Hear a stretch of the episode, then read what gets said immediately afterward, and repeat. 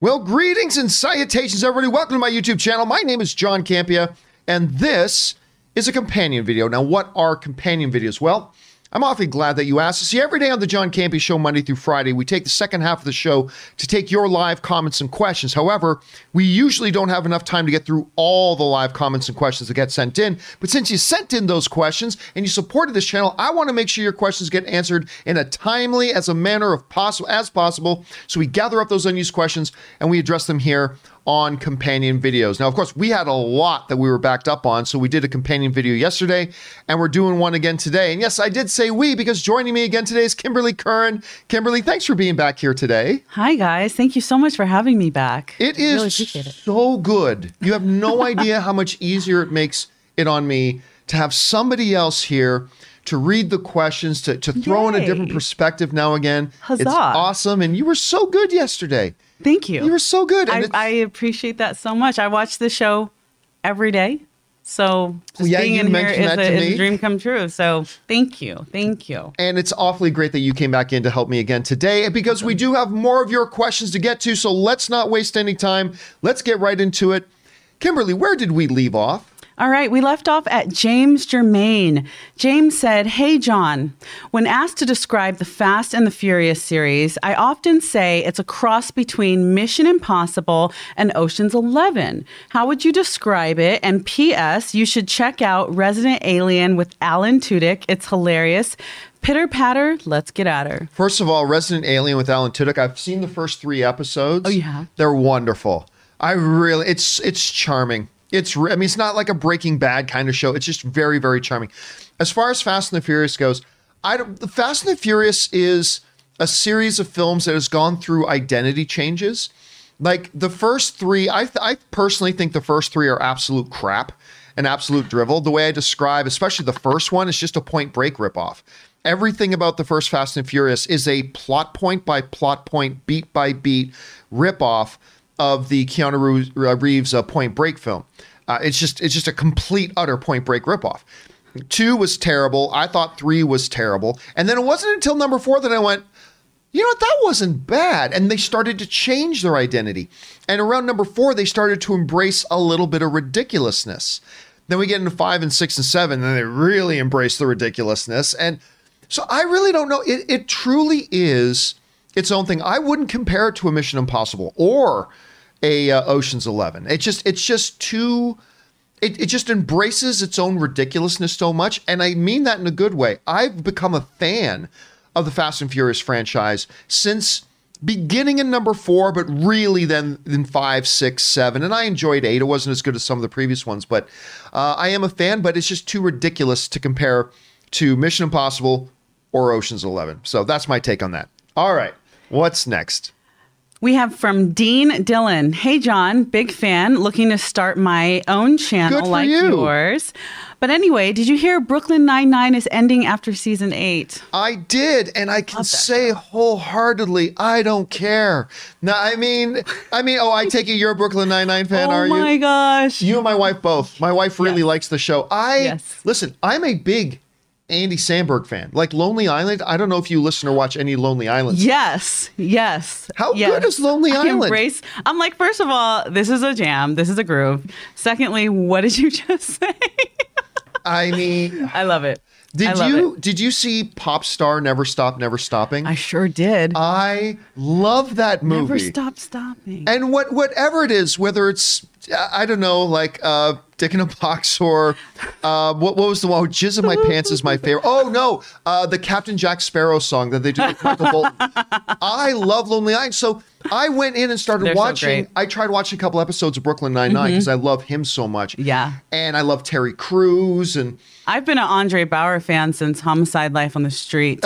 so it goes like, back. It goes back. It goes deep. So seeing him play the all seriousness. You're not entertaining me right now. Like he plays that. He plays that because I'm, I'm well. thinking of Frank I, from Homicide, and and so I'm I'm connecting those two, and, and I'm just like, man, I I this show has my heart. I, it's a shame to see it go. And Chelsea Peretti, yeah, her cheer team. And listen, I so I gave it a few episodes and it just wasn't for me. Really? That's that's all. But my wife really liked it too. But yeah, but still, like, it's a show that got canceled and then got picked up and saved by another network. Where that didn't used to happen a lot, but we're seeing it happen more. Like uh, Designated Survivor, that happened to Lucifer, one of my favorite shows on TV right now. That it happened to that. Happened to Brooklyn Nine Nine. Um, so. I mean, it had a good run. It lived beyond its years, and uh, I celebrate for those who are fans of it that you did get to get those extra seasons out of it. But uh, yeah, all good things, all good things come to an end. All right, what's next? All right, from Roll of the Egg. Hi, John and Aaron. A possible theory on mutants is radiation energy, radiation from the energy field created by Wanda, augmented in episode 5, has caused mutations in some CBE 12, CBE 1200 Westview residents. This mutations, these mutations are manifesting in an irregular manner and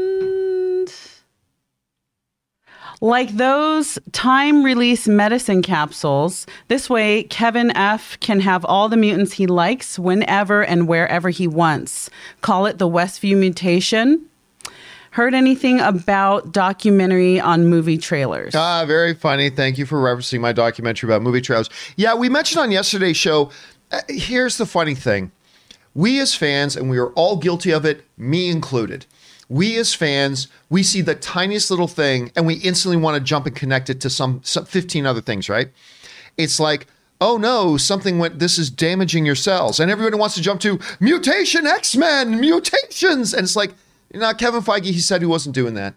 When he planned WandaVision, he started planning WandaVision before he even knew that Fox and Disney were going to have a merger. So at that point, no. So I no, I don't think this is going to have anything to do with mutation. Now, listen, is it possible?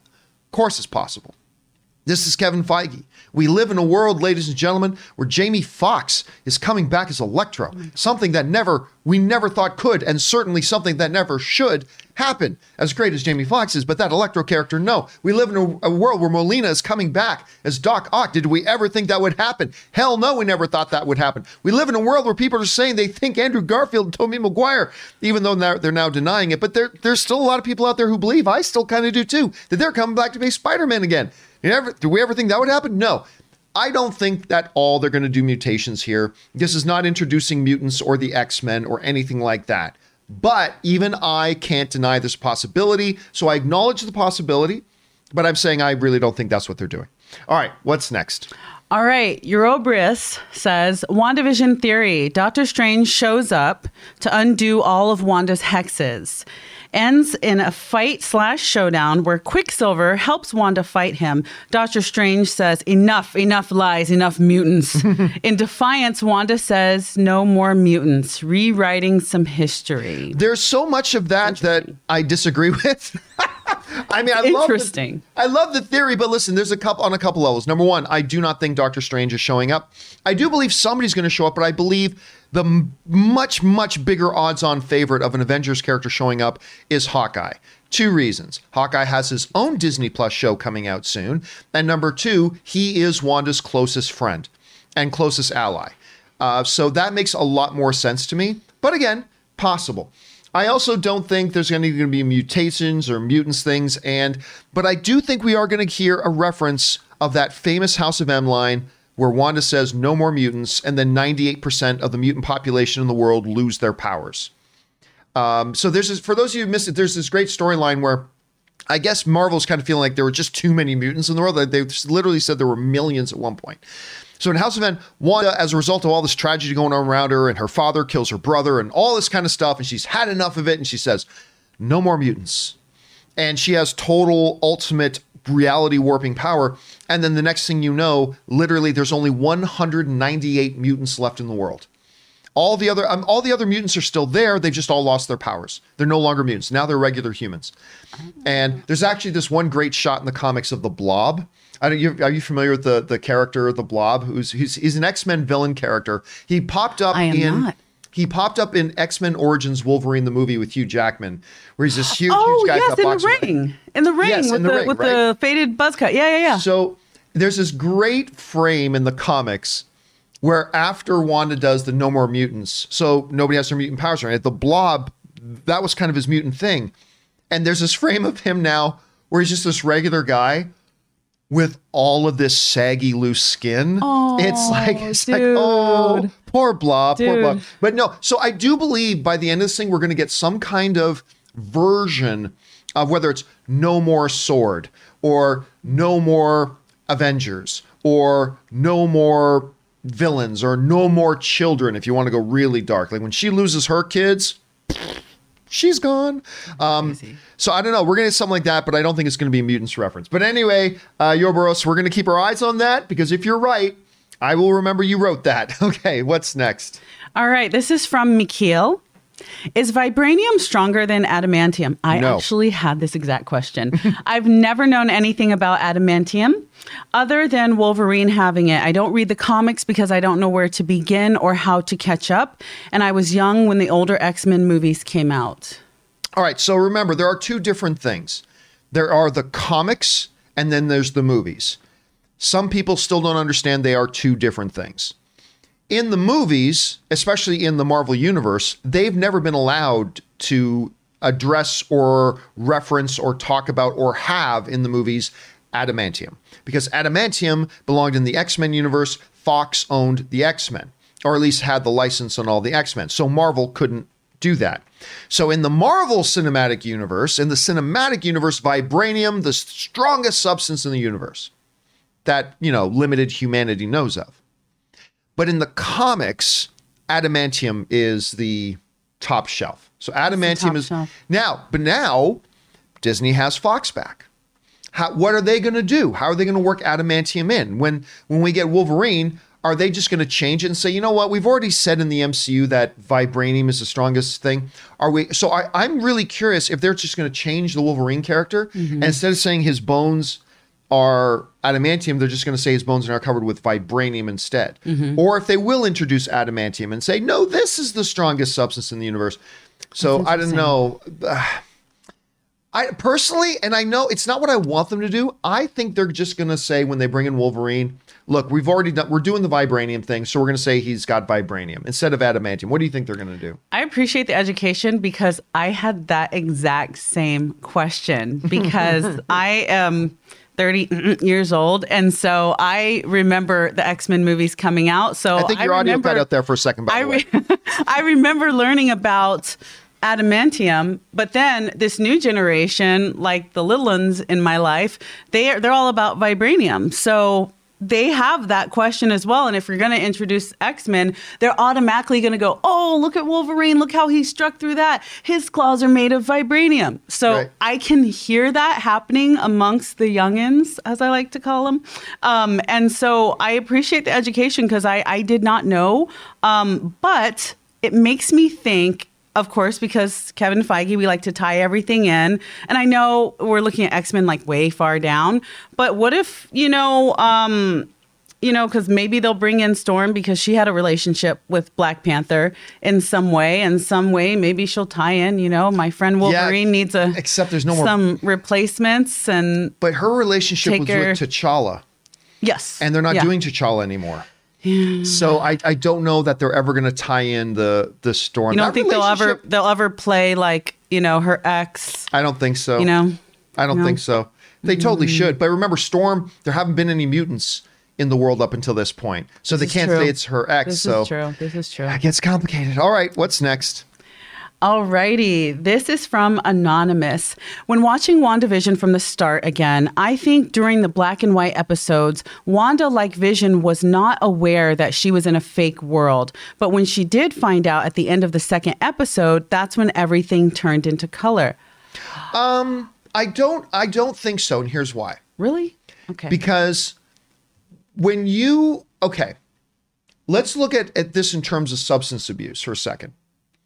You know, when let's say you're watching a movie or TV show and somebody's got something like some somebody's trying to deaden the pain, right? Mm-hmm. They just want to whatever. So when they take that shot or when they drink that drink, mm-hmm. they're trying to forget. Mm-hmm. Who are they trying to make forget? Themselves. The number one person Wanda is trying to fool, distract, um, make forget is herself. this is all about again the way the Atlantic put it in, in their as their headline was WandaVision is a tragedy about a, a a woman desperately trying to deal with her grief. And when you understand WandaVision in that context, you understand that she's trying to keep herself. So the second most important person to fool is this Vision iteration, because if Vision gets pulled out of it, then it pulls her out of it too. So she's trying as much to live in this moment and not be distracted out. So I think it it really is more co- connected to the time frame. They're in the 50s, so that's black and white. I- I- and then the 60s, but when they got to the 70s, whether Wanda was aware of things or not, it was still going to turn color. So anyway, that's kind of my take on it. All right, what's next? This is from Sad Movies or Movies Too. Films that turned 10 this week. Just go with it. Uh, Justin Bieber's Doc Never Say Never. oh, Oh. Gnomeo and Juliet and the Eagle. I remember. Oh my God. I remember the Eagle. I, I, I, the Eagle was. I was. This was right around the time when I was starting to wean myself off of going to the press junkets, because I mean, the. I used to go to every press junket. Like when I first started working with AMC, uh-huh. it was. I thought it was the coolest thing in the world that I got to go cover red carpets. And I got to go to these press junkets where I got to sit one on one with like every movie star you can think of, and and that was seemed really cool. That sounds amazing to After me. doing it for about two years, though, yeah. it gets real tired real fast. Oh. And I guarantee you, that's not me acting cool. If you you ask anybody that does this for a living, if you did it too, I guarantee you, after a couple years, you're like, you start to recognize it for what it is a pain in the ass. Because you literally have to book out your whole day to go to probably the Beverly Hills, uh, probably the Four Seasons Beverly Hills is where they normally do these junkets. They book out a floor of the hotel. You go up and you you know you sign in. You get invited to go to these things, and you sit in this waiting area for like an hour and a half. It's a nice waiting area. You got other people that work in your field that you know. They serve. They usually have great buffet and great food to keep you happy. Nice. Then the way it works is all the different stars and directors of the movie are in a different room on that floor. Okay. So let's say um, I was doing like when I was doing uh, a- an Age of Ultron press junket. They say, okay, John, your next interview is going to be with uh, Chris Evans and Chris Hemsworth. They're in a room together. All right. So I go down to the room they're in. And I have to sit and wait again because there's like chairs outside the room with the next three or four people getting ready to interview them. So when it's finally your turn, they come out and say, "Okay, John." I'm like, "Yep, come on in." So you go into the room, you sit down. So I go in, I sit down with Chris and Chris, and we chat for a few minutes, whatever. And then when they start rolling the cameras, you get three minutes. Three minutes, and they have somebody behind the camera looking at you, going, Like- counting you down and how much time you have. Wow. You got three minutes. Okay, great. Three minutes. So you go through that process. You get three minutes of a conversation. They give you the the discs, the the the uh, the SD cards Okay. with all your footage, and then you go home. You edit them. You work on them, render them, upload them, and then 500 people watch it. Now, granted, the Chris Evans, Chris Hemsworth one was different. That's the most popular interview I ever did because they were both high as hell. Million thousand people. They were both high as hell when I did that one, and it was the most hilarious interview. But honestly, I did I did one with Robert Downey Jr. Yeah. and it got like 700 views. Whereas the day before, we talked about whether uh, we did a random editorial video about should Wolverine use the old classic costume yellow spandex. That video got 20,000 views. So you understand that ROI is not always. yeah, no, the ROI was way off. So I just But- burned the night before having to go see the movie. Yeah. Then I burned the whole book day that I have to drive to Beverly Hills. I mean, first world problems, but still, you're, Yeah. you are literally losing your day. So you have to go to Beverly Hills to sit around for hours in a waiting room. Then you're spending more hours sitting in front of the room you're supposed to go in. All so you can get a three minute conversation and then maybe get five or 600 views. And then it was like, and I, so I guarantee you, I'm not cool. If you guys at home did this That's after a, year or two, you would start getting tired of it too. That's a lot. Trust me, you would.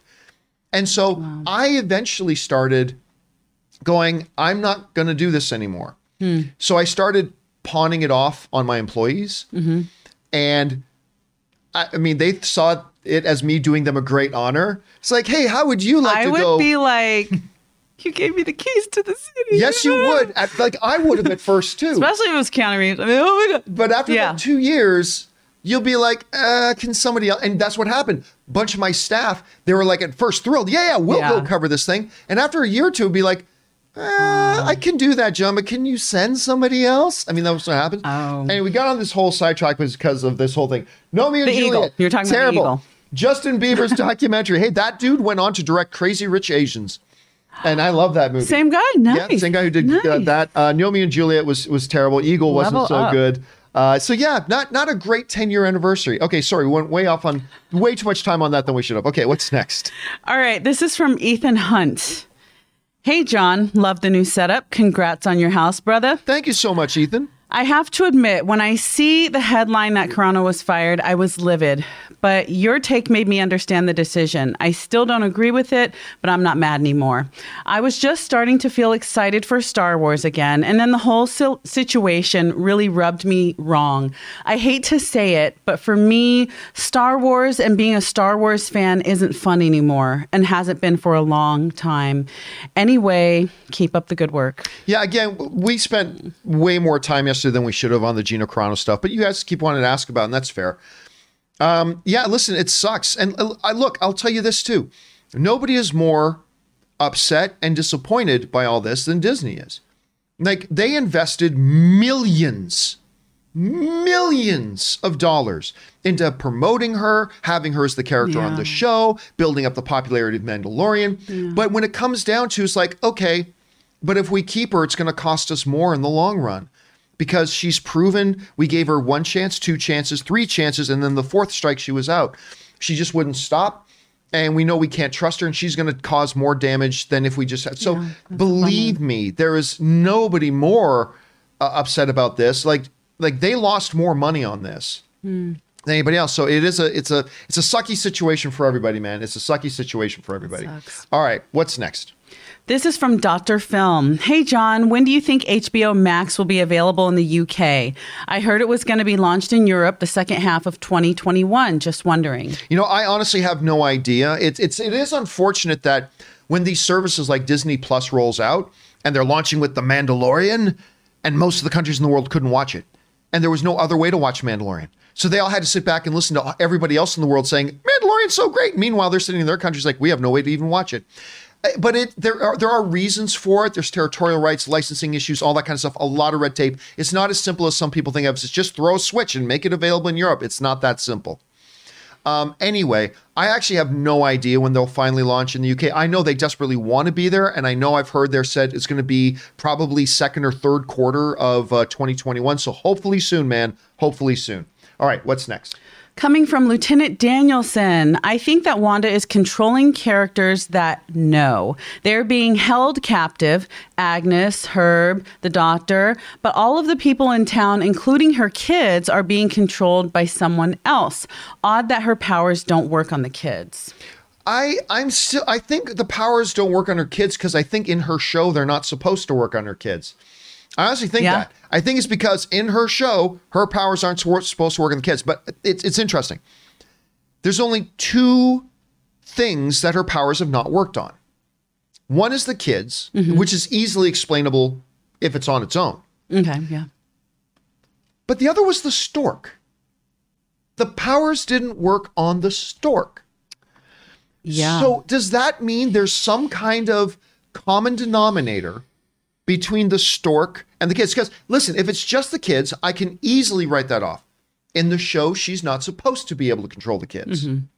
But there was also the stork, mm-hmm. which was, I think, a manifestation mm-hmm. again of her own power. Maybe it's also supposed to be just be an in-show thing, like she's a witch and the stork is coming, delivering the babies, and therefore she can't get rid of it. I mean, Yeah. I don't know. Do you think there's anything deeper than that? Like what? What was your theory when you were watching those first episodes? Yes. And like the stork is there, and she couldn't make the stork disappear. Did you have any kind of thought as to why? Oh yeah, yeah. Yeah? I thought it was. I was trying to pay attention to everything because I was like, everything made something.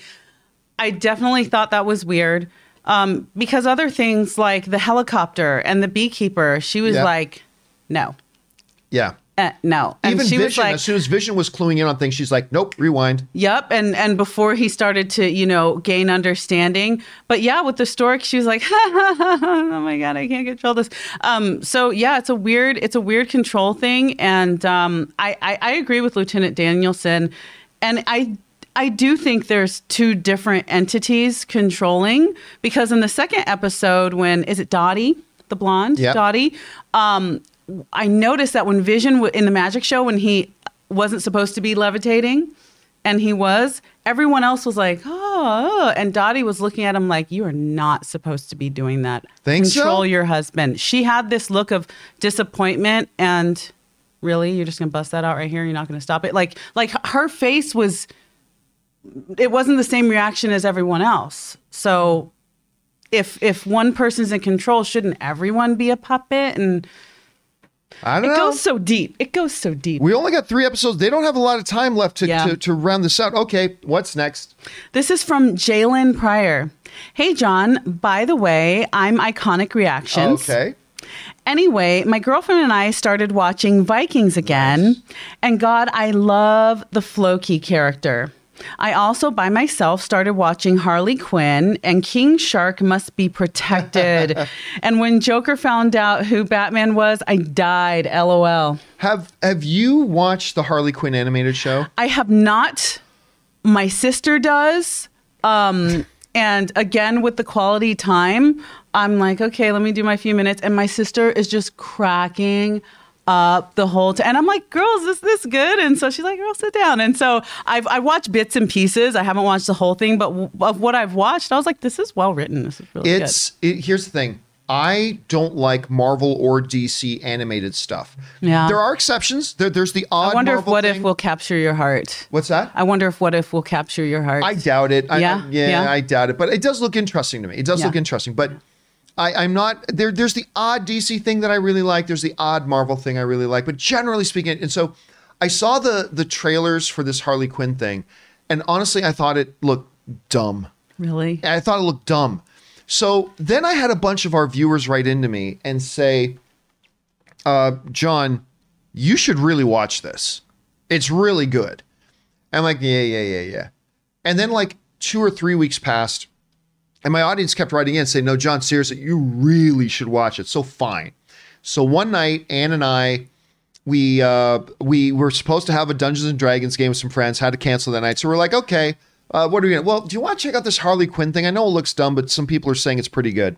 Fine. We were hooked in the first five minutes. And Nice. It is ridiculously good. And here's the thing: I love when shows are like this. Uh, Doom Patrol is like this too, where it is the most bonker. Okay, it's really intelligent stuff Yeah. wrapped in this veneer of completely irreverent bonkers like Chaos. crazy chaos right Nice, nice. but it's actually unbelievable and i will tell you what probably the most romantic thing the best romance Romance. in any TV show or movie I've seen in the last three years is Harley Quinn and Poison Ivy.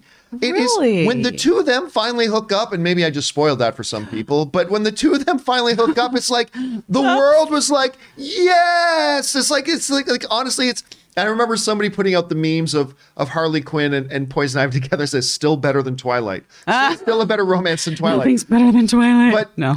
It's so good, and the Joker and it's so good, and Batman is so funny in it, and Bane is like one of my favorite characters in the world, and it Bane is utterly ridiculous in this thing, and it's just so good. And yeah, and, and by the way, Vikings. I yes, need to check it out. I got turned on to Vikings by uh, one of my staff members. I can't remember which one it was back in the AMC Collider days, but who's who just I wasn't watching Vikings, and a friend of mine described to me like this. They said, "Imagine Sons of Anarchy with Vikings." And Sons of Anarchy is one of my top three favorite shows of all time. So I'm like, So I've heard. okay, that sounds good. And then I went and checked it out. Yeah, Vikings is really good. All right. Thanks for that, Jalen. What's next? This is from Caleb K. Didn't Feige confirm that Loki would be connected to Doctor Strange too? So that means it could possibly be connected to WandaVision and Spider Man 3 too. Please Google will Loki be in Doctor Strange 2? I have never heard Kevin Feige say that. That does just because I can't remember Kevin Feige ever saying that. That's that doesn't mean he didn't say it. Maybe he did. But as of this moment, I I have no recollection of of Kevin Feige ever saying Loki will be connected to Doctor Strange too. Because I that would be part of every conversation. I mean, I, if you could look that up for us, Kimberly, but Yeah. that would be a part of every conversation, right? That- because just like every the Kevin Feige did say, WandaVision, Spider-Man 3, Doctor Strange 2 are kind of part of one story arc. Well, that's that information has been part of every conversation online. Like whenever anybody talks about it now, that gets referenced. I would think that if Kevin Feige said that, it would be part of every comment, but I don't remember hearing it. What are you coming across? Uh, I'm coming across a comment saying that the Disney plus Loki s- series Loki will tie into the Doctor Strange in the Multiverse of Madness. Kevin Feige has revealed. Hmm. Both projects were announced this summer as part of MCU's ambitious Phase 4. Okay. Huh. I, I would have to hear Kevin Feige's direct quote again. Just because I don't remember him saying that, Interesting. I'll have to go in and look that up later. Because listen, if Kevin Feige did say, and it's not somebody saying we have a source that says Kevin Feige, but if Kevin Feige did say that, then that totally does open the door. That, I mean, this Quicksilver could be Loki. I mean, it could be Loki. But That's oh. Remember that yesterday when I was thinking I, I got on the track of the the scrolls and then I was thinking about who can shapeshift. I can't believe oh yeah, with his illusion I can't believe I didn't think about Loki. Yeah, Duh. I mean, maybe, maybe. Oh, but see, God, how did I I miss dismissed the idea of Loki So because there's no narrative connection. There's no narrative connection between Wanda and Loki and all that kind of stuff. But, yeah, but with Marvel, there's not until there is. well, there's but when you get this far into the show, like, and there's just it, like Loki popping up would just Yeah. be so incredibly random. But if Kevin Feige did say that Loki was going to be a part of Doctor Strange 2, hmm. which we know is connected with WandaVision, then it does create, albeit a very thin line, it does create a line between the two. So I don't know. Well, maybe that's a possibility. I still don't think so, but you never know. All right, what's hmm. next? All right, coming from Kirk Novak. Given that it's eventually revealed that it was Doctor Doom who was controlling Wanda during Avengers Disassembled, what is the person behind the events of Westview? And the cameo is Doctor Doom himself. very little, but the possibility of that being Doctor Doom increased when Kevin Feige did announce that they were going to start soon uh, working on a Fantastic Four movie. Because, of course, Fantastic Four would come out five years after the Fox Disney merger, and Kevin Feige said it's going to be five years. So it is possible they worked that in, but again, uh, Kevin Feige was planning WandaVision before he ever knew that they were getting Fantastic Four and X Men. So I, I don't know. I still think it's unlikely, but it is possible. It- it's definitely a possibility there. Um, so yeah, I, right now I would have to say I would give Doctor Doom popping up again. Nobody watching the MCU has any awareness of this. All of a sudden, Victor Von Doom showing up out of nowhere would seem incredibly Really random, to this. So I'm going to say maybe four percent, four percent chance that happens. All right, what's next? This is coming from Ed Gibson. Hi, John. My prediction is Wanda utters the word no more multiverse. The walls between the multiverse start to crumble, and all realities begin to bleed into our main MCU. Bring on the multiverse of madness. Again, so far in this show, multiverse has never been mentioned once. It hasn't been a part of the the narrative of the show. It hasn't been part of the synopsis of the show. To say this all comes down to that, it, you would you would think that it, there would be larger connections, and so far there hasn't been. Not to mention, I think the whole dealing with the multiverse is what it's going to climax in with Doctor Strange 2. That's where I think all that kind of stuff is going to happen. So, possibility, yes, it's connected to a movie called Doctor Strange 2 in the Multiverse of Madness. But because nothing of the sort has been remotely mentioned here in this show, and we've only got three episodes left, and the fact that I think that's what they're going to deal with in Doctor Strange 2, I think it's unlikely they deal with it here. Not impossible, definitely not impossible, but unlikely. All right, what's next? Connor says, pre WandaVision episode six, and I haven't seen the leaks. I think Agnes is death. She went to the Hex to test Wanda to see if her reality warping powers gave her dominion over the dying. That's why she was surprised about her not bringing back Sparky. Maybe? I don't think she was surprised about not bringing back Sparky. I think she was surprised hearing that there was even a possibility she could bring back Sparky. Remember, the kids were talking about that, and then the reaction from Agnes was, "You you can do that." Like it, it wasn't a surprise that she That's wasn't bringing Sparky back. It seemed like a surprise, like that's something you can do. So, not to mention, Agnes is there right from episode one of WandaVision, right? It's not like WandaVision had the hex up and was living the life inside of it, and then it caught the attention of Death sometime later on. It's like, ooh, I should go see what that's about. Like Agnes was already there, but still, then how come we haven't seen Agnes's uh, bio up on the sword wall? I mean, there. Listen, there's definitely something weird with Agnes. I don't think it's death. Now, you know what? I, I'm going to say with a lot of the other theories, I'm like, hey, that could happen. I don't think it will, but that could. I, I don't think there's much of a chance that that's death. So that's kind of me. Hmm. All right. What's next? From Connor, I saw Earwig and the Witch in theaters. First Wow. Ghibli movie I've seen in theaters, and it was straight ass. Dude, it just ends when something starts happening. Literally just cuts to black. I own them all on Blu ray, but I doubt I'll be getting this one. Oh, that's unfortunate. I mean, obviously, when you have a, a studio like Ghibli that is known for such iconic, you know, uh, all time classic stuff, it's always unfortunate when you hear that. But hey, man, at least you still got all the other stuff to enjoy and deal with. So thanks for sharing that. I'll, I'll, I'll, I'll make sure I keep that in mind. I haven't heard much. Honestly, I haven't heard much. So, but thanks for putting that on our radar, man. All right, what's next? This is from Luke. I am your plumber. nice. Hello, John and Rob. So I finally got to see your cameo in The Hulk today, and it was by complete accident. So I watched this channel for their breakdowns and Easter eggs, and I happened across the Hulk one. And then out of nowhere, you was one of the Easter eggs. It blew my mind. To me, it was like Evan Peters showing up in WandaVision. Haha. I won't say that the sh- what show it was because I'm not sure you like it or not.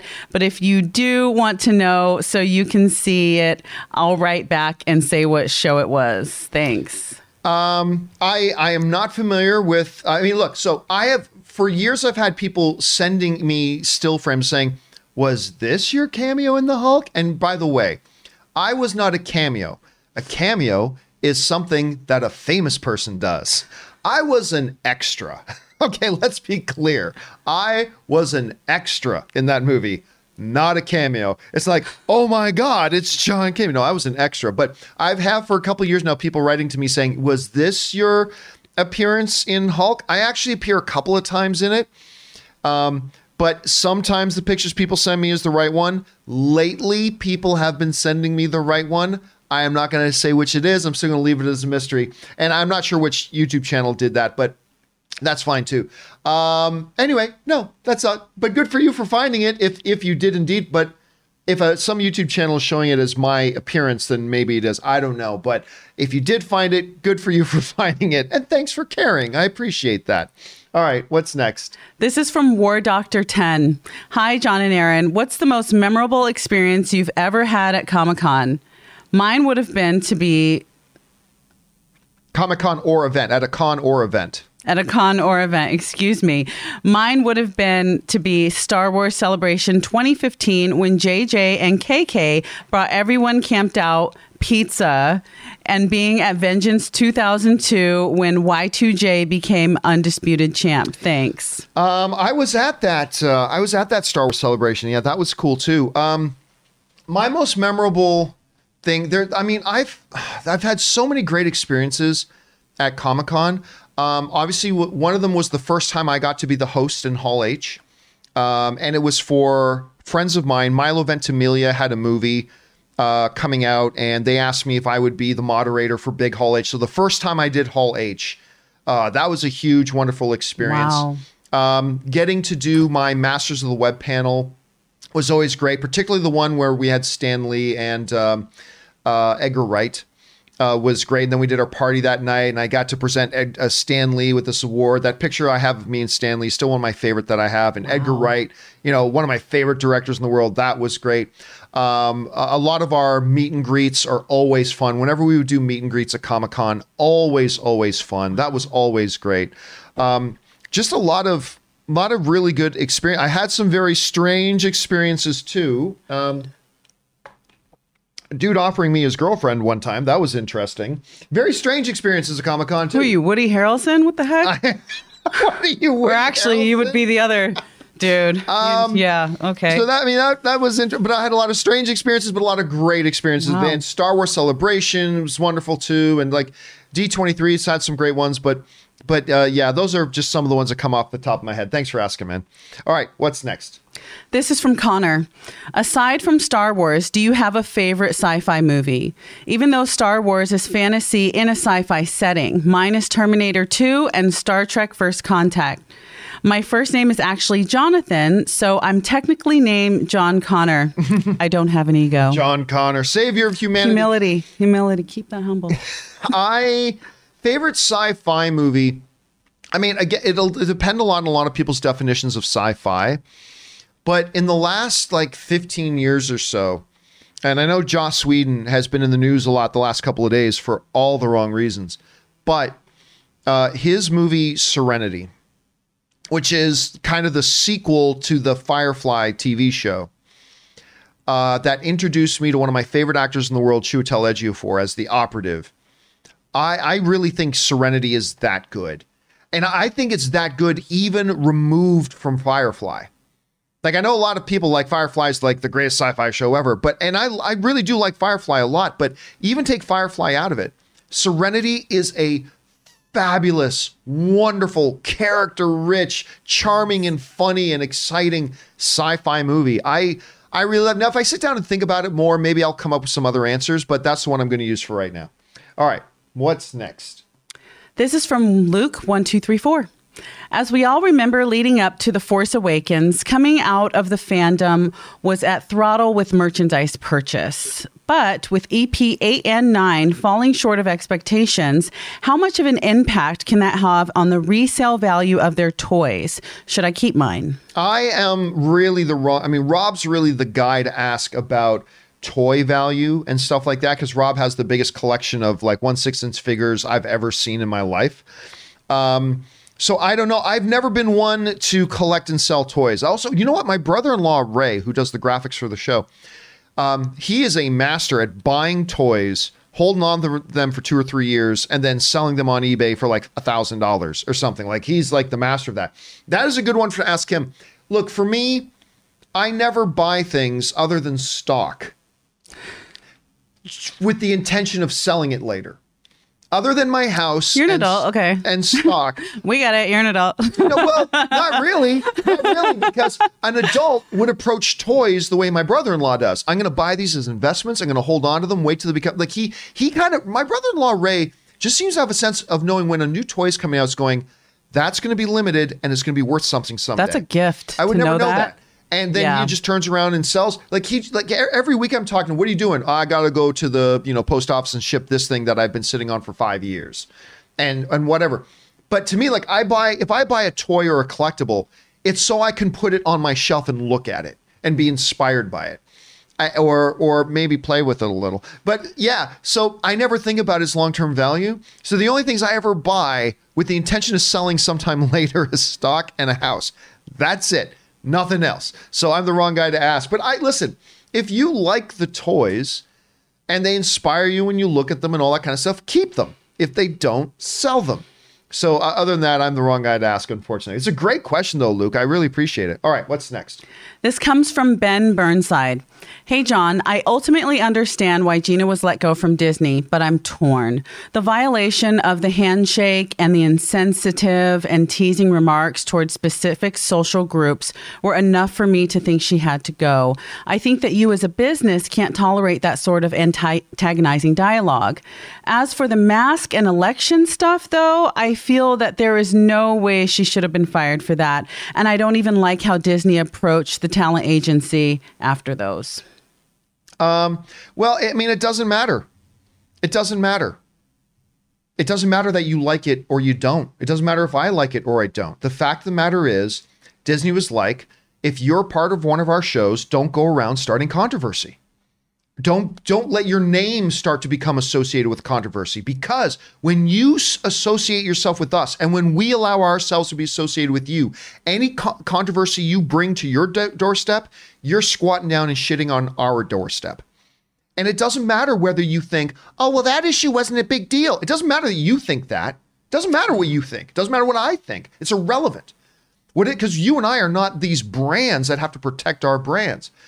They are and when you start getting involved in controversy and you work for them, see, this this is the thing. When you're if you're an NBA star and, and you play for the Los Angeles Lakers, guess what? Any controversy you get involved in is a reflection on the Los Angeles Lakers. And then they have to deal with it. And if you become a big enough problem, they let you go because you become this is the big term in sports, right? They became a distraction. You hear that all the time that sports will cut a player loose, whatever. And it's not necessarily because, because they weren't a good enough player. It's because, and the term they always use is they became a distraction. It distracted from what we were and what we were doing and what we were trying to accomplish here. And that player became a distraction. And so when you understand that this is how all these things work, if you start doing crap that is bringing things to their door, and now they're being associated with these controversies because they're associated with you. That's not the way it should be. It's the way it is. It's not the way it should be, but it's the way it is. And yeah, for for Disney then reach out and say, "Hey, uh, listen, yeah, you're you're people are asking us about your crap now. We're getting people emailing us about your crap. We're having to deal with your shit." We didn't hire you so we could deal with your shit. We hired you and gave you this of this position of privilege, of fame and money and opportunity. We gave you this so you could help make our show great. We didn't hire you so we could deal with your crap. And you're bringing crap to our door. Please stop. And then they did it again. Please stop. And then she did it again please stop. And then she did it again and they said, enough. We can't, we, we can't, we don't trust you. We can't deal with you. We don't want to deal with the stuff that you're bringing to our door. And it doesn't matter if you think it's not that big of a deal. It doesn't matter if I think it's not that big of a deal. I'm not the one whose responsibility. Everybody's an expert about what other people should do. I'm, an, I'm as guilty as that as anybody. I do that too. You do that too. We're all experts on what other people should do. But at the end of the day, they gave her a chance. They said, if you want to work with us, you got to do this, this, and this. She didn't want to do it. She wanted to do things her way. Fine. We don't want to deal with that crap. That's not what we want to be associated with. So we're going to work with people who don't bring crap to our door. The Pedro Pascal thing, too. As soon as Pedro Pascal started bringing crap and controversy to their door, they were like, hey, Pedro, cut out. Stop. Yeah. So what did Pedro do? He stopped. Anyway, there, there's that. So we can we can talk about this till the things come home, but nothing ever changes. All right. Anyway, I appreciate you writing that in and sharing your perspective on it, though, Ben. I do. I appreciate that. All right. What's next? This is from Scott Brown. I'm behind on your show, so I just heard the question I asked about DC and CW and how Batwoman sucks. And I accidentally and I accidentally put booming instead of bombing. So thanks for not ragging on me too hard. I should really start proofreading these things. Love the show. Hey, listen, you know what? I was I was telling you about this yesterday, right? Yeah. I said, look, yes, sometimes there's clearly not a lot of proofreading that goes into the messages people send in, but I'm convinced a lot of it is like when you read some of them, I'm convinced a lot of it is that people are walking or in their cars and they voice dictate it. Yes. And you can clearly tell it was Yes. their phones doing some kind of auto correct on something It's like that, or it's what I call passion texting. When you're so passionate, you got to get it out. How how could they fire her? How could they fire? her? Come on, man. That's totally not where I thought you, were going when you send. said passion texting. That's, No. I thought I was like, wait a minute, this, Kimberly this doesn't is go there. this is private stuff. No, no. After dark. No, no. This, no. Like when you're passionate about something or you got a WandaVision, you know, theory and you're like, oh my gosh, I got to get this out right now. Or, Yeah. you know, and then instead of like stopping and just reading it and be like, okay, uh, got that out. Did I spell everything right? Did I say it right? You're just like, you're passionate. So you're like, and send. This is how I feel. And then you're like, and that is spelled wrong. and I said booming. Okay. By the way, I'm just telling you right now, there's going to be a lot of comments in the cost comments section asking me to launch a new show on the network called Kimberly After Dark. I'm just saying there's we're going to get a lot And of those requests. never going to happen. All right, guys. Not happen. What is next? What's our next one here? This is from Connor. I'm here to pimp out two animated films. The first is Mind Game. It's the most trippy movie I've ever seen. The second is Bird Boy and the Forgotten Children. I really don't know how to describe either of them. They're both just excellent and beautiful looking. I'm not familiar with Mind Game, but you are the second person to write in about Bird Boy and the Forgotten. I think it was a few weeks ago or something like that. Somebody else wrote in about that one. And that one caught my attention. If I'm if if I'm remembering it correctly, that one caught my attention. So I'm going to make note of that. See, here's by the way, this is the great thing about people writing in uh, these recommendations is you guys got to remember when you send in these recommendations it's not just me reading your recommendation. You are actually recommending it to the thousands of other people watching it. And i often get emails and messages from people saying hey john just want to let you know i went and checked let's use you know mind game for an example i went and checked out mind game because somebody on your show the other day mentioned it it's really good. So you are actually helping out a lot of your other film fans by writing in these recommendations. Anyway yeah mind game is one i am i am not familiar with and i didn't see but you're now the next the second person to mention this bird boy and the forgotten so i'll have to keep my eyes open for that. Thank you for that connor. Appreciate it. All right what's next So Connor's going into a little bit more detail about what they're about. He said, um, I'll try to describe them actually. Bird Boy is a Spanish movie about racism, drugs, problems from the previous generation, and escaping an island. It's very dark and violent, and all the characters are cute animals. LOL. all right good to know Interesting. all right let's keep going this is from Ben Burnside. oh it looks like it's another continuation of his previous one Oh. yeah okay what does he have to say Two tweets. I like how Disney immediately called a meeting and fired her after the transgender and Jewish stuff. But as for the other two things, I feel that we should remember that Gina Carano is not a public official or a doctor. Let's go up and see what Yeah. else is saying. She is just another American with an opinion on those matters. Disney shouldn't even make a warning about those two issues. I believe that Disney made the right call at the end of the day, but the first two incidences were poorly handled by them. Nope, they weren't. See, here's the thing. Does she does everybody else have the right to talk about those issues that they want, even though they are controversial and hot button topics? Yes, but if you're going to work with us at Disney, no. Again, it, the the perfect analogy is like that of the NHL. Everybody has a right. If you're watching a hockey game, and I know not many of my American friends do, but you should. It's the sport of the gods. But if you're watching a hockey game, um, everybody has the right to talk about whether they thought the officiating did a good job or not. That's blah. But guess what? If you're going to work for the NHL, you can't. I know everybody else can. I know everybody else in the world should. Maybe you even feel that they NHL players should have the right to talk about the officiating if they want. That's fine. But you understand that if you work for the NHL, you can't do that. You can't do that. You have to give up. If you want this position of privilege, of fame, and millions, there's a few things you got to give up temporarily. One of which is the right and the freedom to just jump online and, and start saying what you want about the officiating in the NHL. Listen, if you want to just go work mm-hmm. another job whenever, you go, you feel free to do that. But if you work in our NHL house and you want this position of privilege, then you have to be willing to set that aside for now. With Gina Carano and Disney, it's no different. Disney said, we don't want to be associated with that controversy. And if you want this position of privilege, of fame, and millions, then you're going to have to give up a couple things, which means while everybody else in the world can and should tweet and write about all those issues, as long as you're associated with us, you don't do that. You can have your own opinions, but you keep just don't get on social media platforms and start shouting them from the rooftops. Because then we get dragged into it. And we don't hire you so we can be dragged into that crap. And if that is more important to you than working on our show, fine. You go do that. But don't you don't get to drag us into it with you. And we choose not to be associated with you if you do. So, no, I really do. I also think it was right that Disney didn't fire her over the first infraction. I also think it's appropriate that they didn't fire her after the second. They very well could have fired her after the third, but they still didn't. And it wasn't until the fourth that they did. But no, absolutely. If you're an employer, again, we said the other day, it doesn't matter if you have some stupid, ridiculous rule like no red shoes. If you know that's the company's policy and you choose to work with them, then you follow that rule of no red shoes, even though everybody else in the world can, and you will too once you're not working for them. But if you accept that and you sign on for that, then deal with it. I feel no sympathy for you. All right. Anyway, what's next?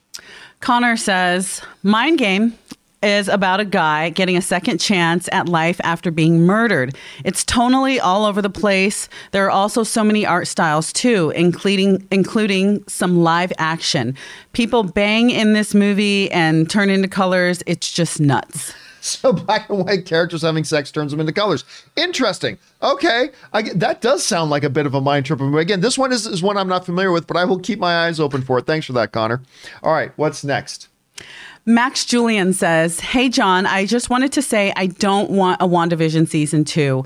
This show is so good, it should just be a one off. I feel Marvel can break new ground instead of linear seasons like WandaVision 2. Maybe the narrative of these events play out in another show. And look, I, I said this before that I don't think there's going to be a WandaVision season two. The whole novelty of living in the sitcoms is going to be worn out by the time it's great it's wonderful it's original and different but it's going to be worn out by the time we get to the end of the season it's, it's going to be done. Also you know i don't think even wanda i don't think there's any coming back from this for wanda and i think this isn't going to end well for wanda once we get to the end of the season and also into doctor strange 2 so it's pot but then again who knows? Maybe by the end of episode 9 there's going to be an open door left that totally begs for another season. Maybe. We won't know until we see it. For now, I don't think there will be, and I don't think there should be a WandaVision season two. But ask me that question again after we see episode nine. All right, what's next? From Derek Woodrin Hey, John and Erin. Wait, Erin is back, so it must be No Pants Friday. Any projects we should be looking out for with you and them? Okay, so actually, this question was sent in on Friday. So yeah, Erin Cummings is back, which is great. We're, we're so thrilled to have her back, as a matter of fact. And the project you should look out for, uh, her next one that I think you're going to be able to see is the Will Smith movie King Richard. Uh, where where Will Smith plays uh, Richard, who is the dad of Venus and Serena Williams, and uh, she plays, I think uh, Erin's character is like a, a, social worker character that has a some head button with uh, with Will Smith, some some tension with Will Smith. But anyway, that's the next thing to look forward to with that. Now, for those of you who are wondering why Derek is saying no pants Friday, so of course on Thursdays on the show, we used to have me, Erin, and the wonderful uh, Chris Carr. So me, uh, Chris, she's wonderful. I love Chris and Erin would be in. And that was our Thursday tradition, the three of us would do the show together. And I can't remember if it was Chris, if it was her, or if it was Erin that coined the phrase. We were just talking about, and one of them coined the phrase, you know what? This is just no pants Thursdays. Anything goes, blah, blah, blah, and all that kind of stuff. And it just kind of became as no pants Thursdays. And uh, and then of course this week, when Erin came back, it wasn't on a Thursday, it was a Friday. So I guess Whenever, listen, it's no pants, whatever, whenever Erin's here. Whenever Erin's here, and I don't know what kind of tomfoolery we'll get into whenever Chris is able to, to come back around as well, but uh, that is what Derek is referring to. Okay, but yes, do keep your eyes out for Erin Cummings in King Richard with, uh, with Will Smith. All right, what's next? Awesome. Teddy Wren says, as a singer slash comedian, I have multiple pun names such as Drop Dead Ted, Edward Scissorhands, Tedrick the Entertainer, and Rindiana Jones. I'm in need of another. Help, John. If Rob is there, he gets a second chance at it. Uh, Rempel, uh, Ren, Renkel, I was going to say Rumpelstiltskin. Ren, Rumpelstiltskin uh, is one you can kind of go. That, that's the one I'm going to go with. Yeah. Yes. Rumpelstiltskin. Yes. I was by the way, what do you got one for him? Ren Swanson. Oh, of course, you got to be a little bit of a Parks and Rec. You, you, yeah, that. you have to be hardcore. I love Parks and Rec yeah. for that. This reminds me. I don't. I don't remember what it was. Um, but my wife Hannah and I were sitting around, and something came up. It's like we were walk, looking at a dude on TV. It's like that. Anne's like that dude looks like a '70s porn star. It's like yeah, he looks like a Rumple foreskin or something like that. And Anne just kind of lost it at that point. But a lot of great ones there for that, Ted. All right, what is next? Chloe Fanning says, "Let's pretend here for a moment." Let's say that you sold your soul to Lucifer to be a famous person. Who would it be?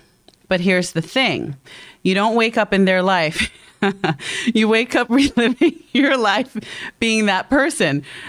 For now, when you wake up, you wake up with no memories, and the person that you sold your soul to to be doesn't exist in this world. For you are now them, but in your life.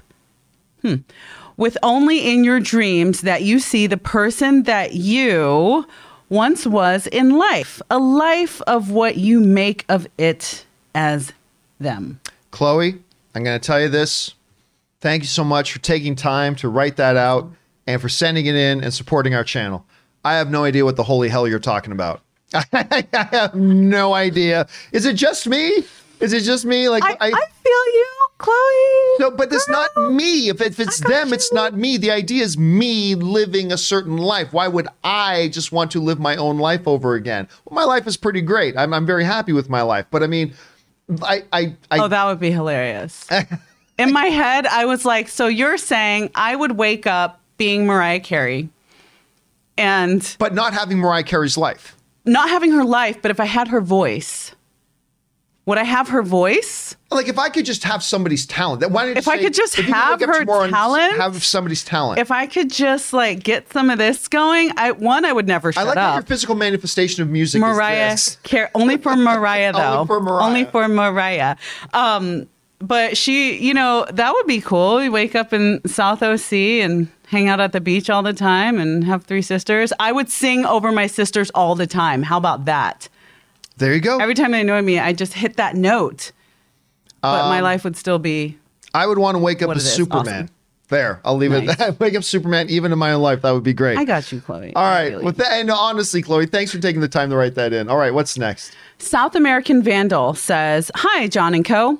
I want to recommend the overlooked Netflix show American Vandal a mockumentary that has two seasons. It stars Griffin Gluck, whose popularity is rising. Do you watch this show?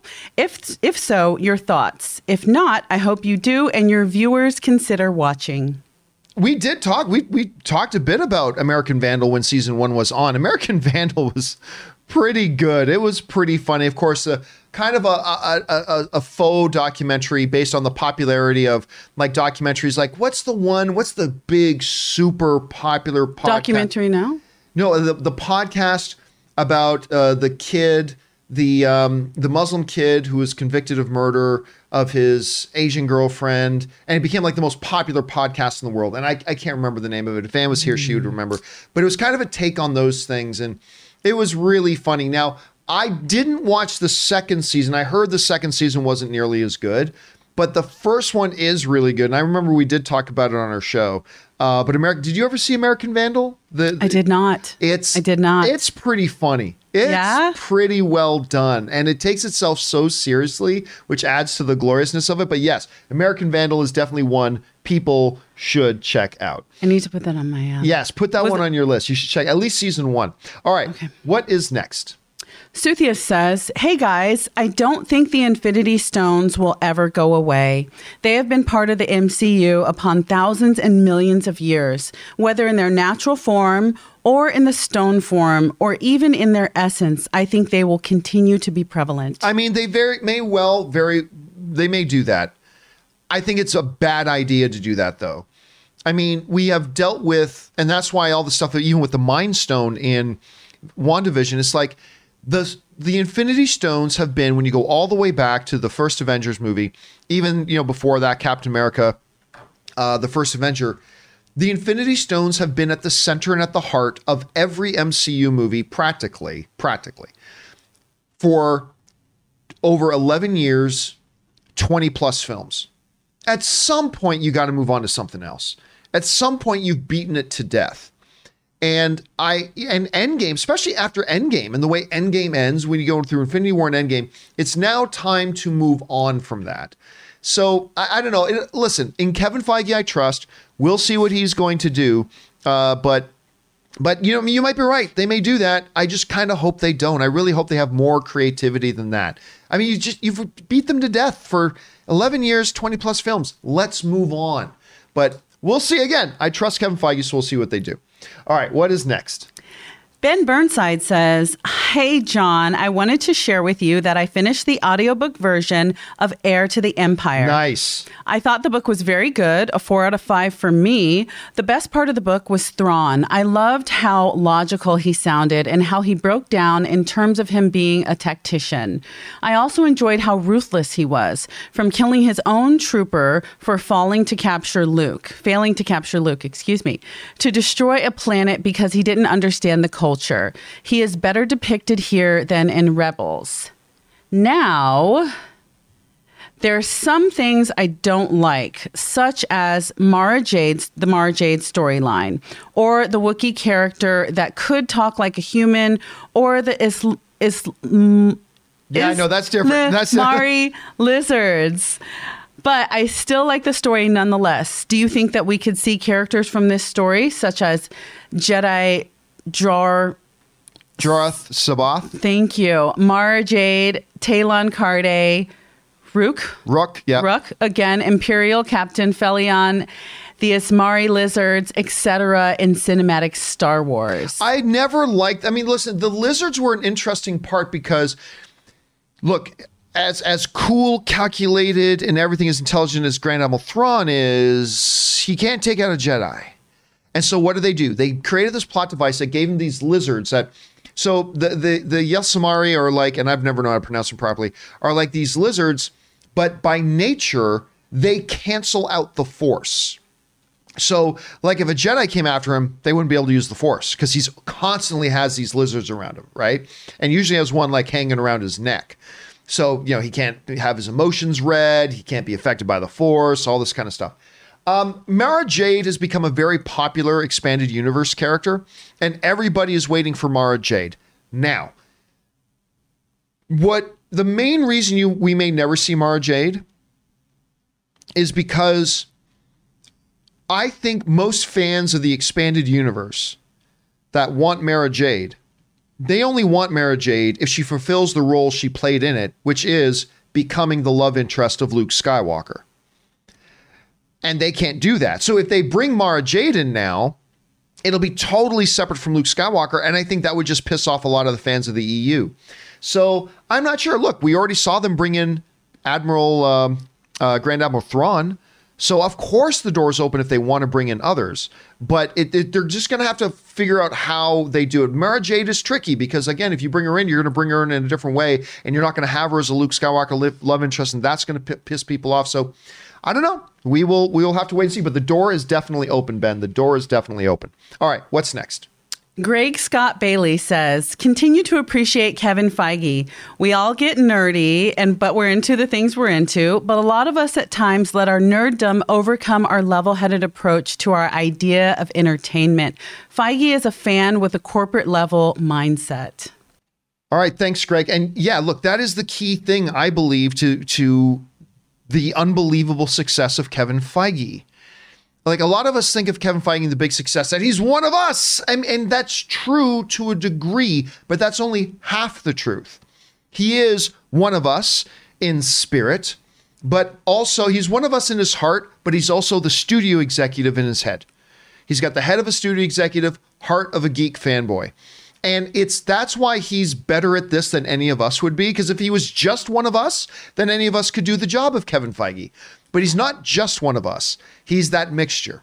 The head of the business part, the heart of the fan, and he understands how to balance all that out tonally. He knows not to go too wild, but wild enough that it's like, oh my God, can you believe they actually did that?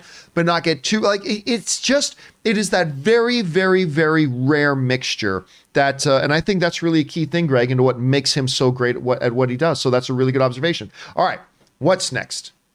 This is from Marco Padilla. Hi, John. Holy crap. First time tipper. Thank you, Marco. Appreciate that. It's 2014. Just finished watching Dawn of the Planet of the Apes. I couldn't wait to talk about it, but none of my friends had seen it. Searching YouTube, I found AMC Movie Talk. Forever changed my life. Thank you, John. Uh, thank you, Marco. And by the way, you, you tipped in like 20 bucks. Thank you for support. And thank you. I mean, you've been around watching my stuff then for a while, right? You've been around watching my stuff for a while. So thank you so much for being around and do that. It's like, yeah, I mean, listen, the whole, my whole idea about when I started for your cons- well, first of all, when I started uh, the movie blog audio edition, which was you know the the very first movie related podcast in the world, uh, back into my movie blog days, my idea was I wanted to kind of be sports talk, but for film fans. Because when me and my friends talked about movies, we talked about them kind of like as, as sports fans, right? And so when I came into AMC and I started for your consideration first, and we turned that into AMC Movie Talk, my whole idea was this is going to be Sports Center for movie fans the things that we love to talk about and speculate on and break down and analyze. That's what I want this to be. And it was really kind of cool, like when some of the major trades even started referring to our show as the sports center for movie for for movie fans. I'm like, that's exactly what we were going for. Um, so anyway, I'm glad you found us. I'm glad you're part of the journey with us. It has been great. So thank you so much, man. I really appreciate it, and it's good to have you here, Marco. Thanks for hanging around for that many years, man. All right, what's next? This is from Koa 1708. Is Marvel concerned with audiences not following the stories of upcoming movies because they didn't watch the Disney Plus shows? Casuals won't follow every show, right? Here's part of the genius of Kevin Feige. He understands that you cannot make, he can't make the mistake that the comic book started to make in the late 80s, where in order to read this, you also have to have read these 10, 15, 20 other things. I had several different friends as we were getting into Infinity War and Endgame who had not really been following the MCU and like, am I going to be able to understand what's going on? And guess what? They did. The brilliance of Kevin Feige is that if you you can jump in almost anywhere in the MCU and you won't feel like you're completely missing everything. Maybe there are things you're missing, but as a first-time viewer, you won't feel like you're missing stuff. Kevin Feige makes sure that every one of his movies, he keeps this in mind. This could be the first MCU thing that somebody watches. Are they going to feel confused and lost and want to jump out of the MCU? Or are they going to feel like, yeah, I can follow along with what's going on, and that would get them more interested in, know, in to know more of the backstory? So uh, I would say Kevin Feige is going to do this in such a way that if somebody, nothing is going to be a prerequisite. That's how you start to lose viewers. And that is something that Feige has done brilliantly for 22, 23, 24 plus films, whatever number they're at now. And I believe he will continue to do that. Good observation, Koa. All right, what's next? This is from Dark Knight Rises. Hi, John. This might be a generational thing, but I hate, hate, hate scenes in TV shows, Marvel or DC shows, where they have all the team standing there and everyone has to say something. Ugh. Did the writer graduate from middle school? Your thoughts? Well, okay, so here's the thing, Dark Knight Rises. I I don't want to drop anything to massive generalities. I don't want to say no that never bothers me or say yes that always bothers me. It's like anything else. Does it fit the scene? Is there a scene where yeah, every one of them should have something to say? If so, then it doesn't bother me. Is it a scene that's like, well, that was kind of forced in there just to give that character some lines? Then that bothers me. But I don't think there's one hard and fast general rule. It's like if they do that, it's automatically good or it's automatically bad. It's like anything else. It's like, you know, we, we talk about this when it comes to um, explicit stuff in movies language, nudity, sex, violence, whatever. It's not that language, nudity, sex, violence is inherently good. It's not that it's inherently bad to me is does it feel forced? Does it feel gratuitous? Does it feel like this didn't do anything to heighten the sense of what's supposed to be happening in this movie? Because listen, there are movies where a passionate, hot sex scene feeds exactly into the atmosphere the filmmaker's trying to do, and it's appropriate and it works. Then there are times in movies and things like that where they just throw in a titty shot because that'll make everybody smile. And it's like, Okay, that didn't it didn't mm-hmm. fit. It didn't do anything for the movie. It didn't do anything for the story. And I generally don't like gratuitous things. I love the filthy. Bring on the filthy, but it's got to work like anything else in the context of the movie, the scene. What is it the the filmmaker's trying to get us to, to feel and sense in that moment? And if that means lots of new, if that's eyes wide shut, awesome, go for it. But if it's not, then don't just put it in there for the sake of it. And I so I feel that kind of translates well to this as well. If you got a scene where everybody in these heroes should be talking and saying something, great. But if not, then let the scene dictate what happens and then move from there. That's kind of what I feel about that. All right. What's next? From Dark Knight Rises, February 15th is Jane Seymour's birthday. No, Happy birthday, Miss Seymour. 70th? No Dr. way. Quinn to the rescue. I think she's so elegant, terrifically talented, and still absolutely gorgeous. She just comes across as a neat ambassador for the business. Wanted to wish her a happy birthday. You know, there there are women like Jane Seymour, and I, I like I was a kid when Har, uh, Harley Quinn. I almost said Harley Quinn, Medicine Woman. That's a totally different show. Gotta see this That's series. Where can I catch it? totally that? different show. Doctor Quinn, Medicine Woman. I was a kid, and you're right. Even remember, she started hawking the, that jewelry. She goes, "Have buy this heart." Okay. It was it was Kay? Jewelers. Yeah, The was- heart that's like, the heart inside the heart, right? Yeah, It's like Mother's Day gift. I remember that Mom. she has her and Helen Mirren have this enduring beauty. the regal. Yes, there's a Mm-hmm. regalness to, to their absolutely enduring beauty. Mm-hmm. And I can't believe she's turning 70. Unbelievable. Anyway, well said, Dark Knight Rises. All right, what's next? This is from M. Spock. Spock. Sorry, I'm going to say that again. M. Spock. Good enough. It feels good. Hi, John. A few things. Congrats on the new house. Thank you. Did anyone did anyone ever tell you you resemble Eugene Levy? I have not. Regardless, A and B stands for Ambassador Spock. Ah. So glad you're saying it. But I just shortened it, but that's okay. You're a lot of fun to watch, especially when you start to mock people, especially when you start to mock people in that voice of yours. It always cracks me up and puts a smile on my face. It actually cheers me up. Thank you for all that you do. I appreciate your Canadian humor and one of the things I love about you. Well, thank you so much. Well, normally what I'm doing is mocking ourselves, like those of us in the fan community, right? And sometimes even just myself straight up when I do that voice. But um, no, I've never gotten Eugene Levy. I, the two people I get the most are actually Wayne Gretzky. I get Wayne Gretzky a lot, and I get um, Oh, and. I get Especially uh, with the long hair. Yeah, well, yeah. Back Yeah, when yeah. when I had kind of longer hair, when he had his like kind of a shaggy mop, Right and Liam Neeson. I get a little bit. I get a younger Liam Neeson sometimes. So those are the ones that I get. You know what's funny? I remember watching. I've always thought Eugene Levy's such a funny looking guy, and he went to school in my hometown of Hamilton, Ontario, Canada. Oh my God. But uh, I remember when we were watching Schitt's Creek, which is so. Do you watch Schitt's Creek? Yes. Isn't it the best? Here's the thing. I don't watch it. I laugh through it. Yeah. I, I you can't just watch.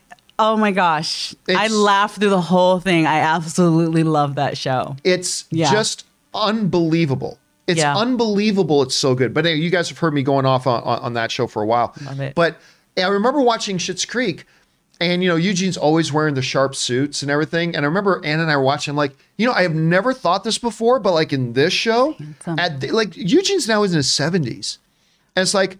Really? He's a handsome dude. Like I never thought that before. He's Actually, I'm not 100% about that. Hey Google, how old is Eugene Levy? Eugene Levy is 74 years old. Yeah, he's 74. How great does he look? Like how great? I'm not going to look that good at what? 54. There's no way I'm going to even look remotely that good at 54. He's seventy four. He's 74. Wow. And he gets he gets better. He's like a Helen Mirren. He looks better with age. Fine. He's in the fine wine club. Yes, There's he's a in the club. fine wine- There's By a the club, way, and he's in it. If you haven't started watching Schitt's Creek, oh my God, you must. It's absolutely one. It, I, it may be in my top five favorite shows, not just comedies of all time. I mean, it's just so good. Okay, anyway, I went off enough about that. Thank you for that, uh, Ambassador Spock. I appreciate that very much. All right, what's next? Drew Russell writes Hi, John. I have now watched WandaVision Episode 5, Sparky Death Scene, five times in a row. And I legit think that Wanda wasn't saying she can't bring back the dead, but rather it's irresponsible and she won't. Because in the same line, she draws comparison to the kids aging. She tells the kids there are rules in life and you can't just age yourself because it's convenient. And we can't reverse death no matter how sad it makes us. Then the kids ask again, bringing back up before Wanda can respond to and Vision walks up. I see. I'm still torn on that scene. I'm still torn on that scene because Yeah. I didn't take it as Wanda definitively laying down. I can just simply bring back people from the dead. Because listen, Wanda's ethical lines right now are real blurry. like she's holding a city hostage. She is she just had, you know, armed soldiers point their weapons and threaten the lives of government agents. Yep. She's I mean, so I don't know that she's in a position to be the moral authority of the day of what's going on. Hello. So I'm not really sure that that happens because I mean, again, she's on the battlefield. She just could have brought back Tony Stark after he snapped his fingers and and died at the end of Endgame. She could have just brought him back if she wanted to, right? So I'm not sure what they were saying there was that she definitively has the power to bring back people from the dead.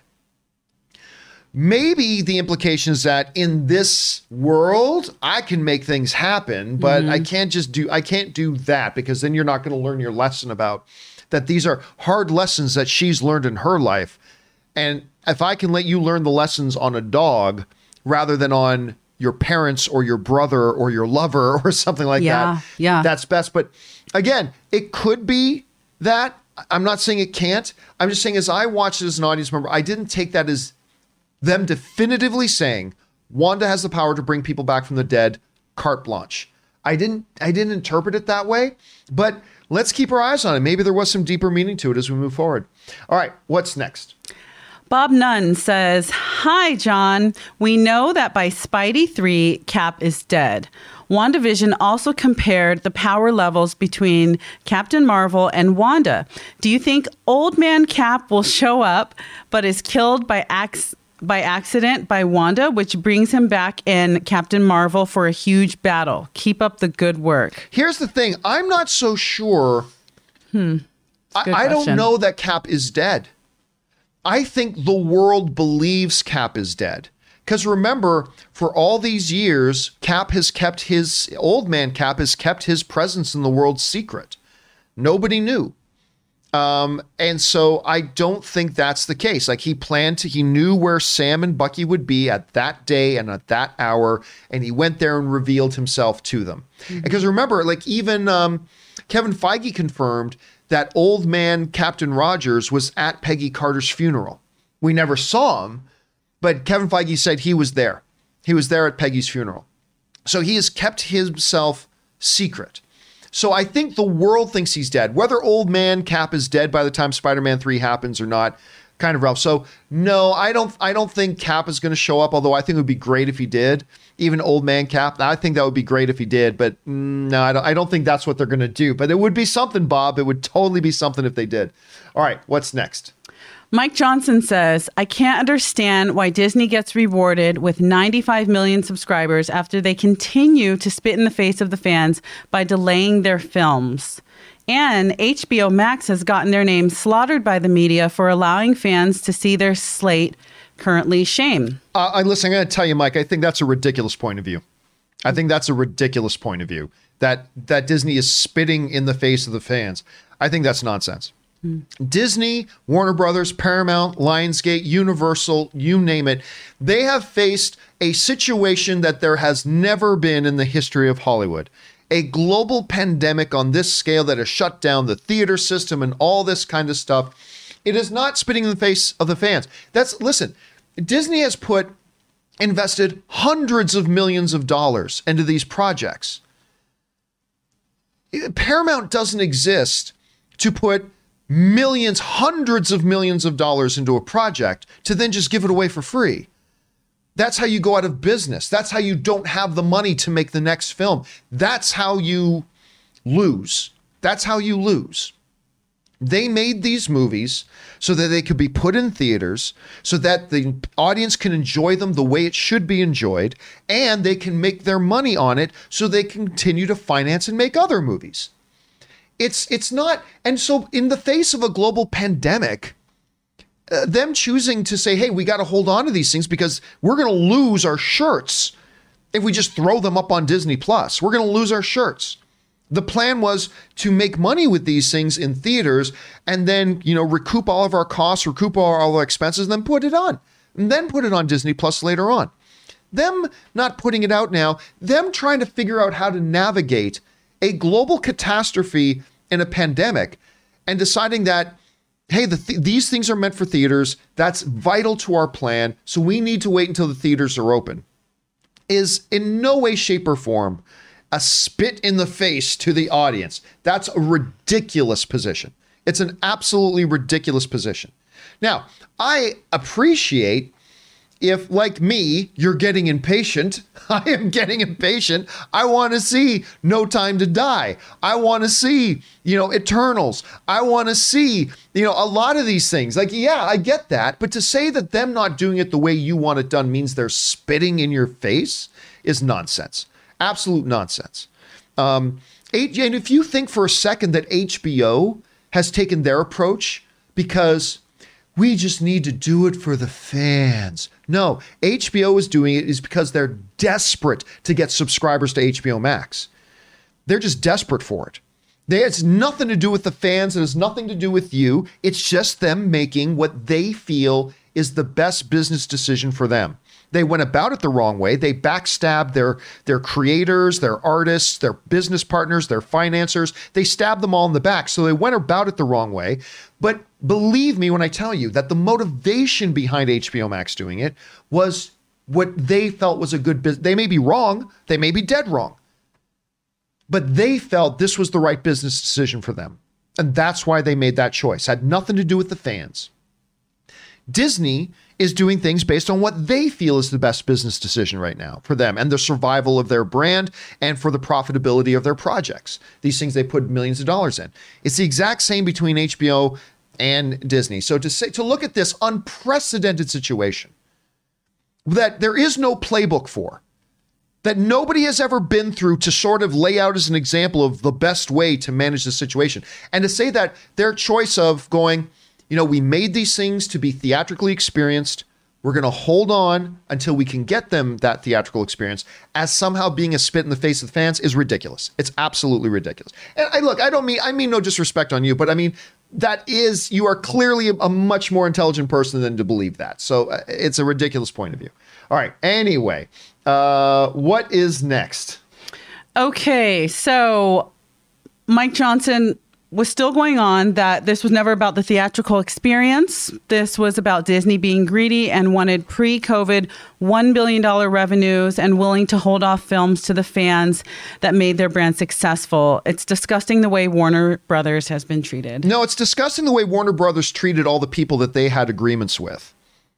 You know, when you work with a company like Legendary that puts up 75% of the money to make your movies, and then you and they did it because they they believed the understanding was and the agreement was these are going to get theatrical releases so we can make money on it and then you can take it and go put it on HBO Max. And then you double cross them. You give them no heads up. You don't uh, you don't even give them a phone call. You just make a public announcement that you're skipping theaters.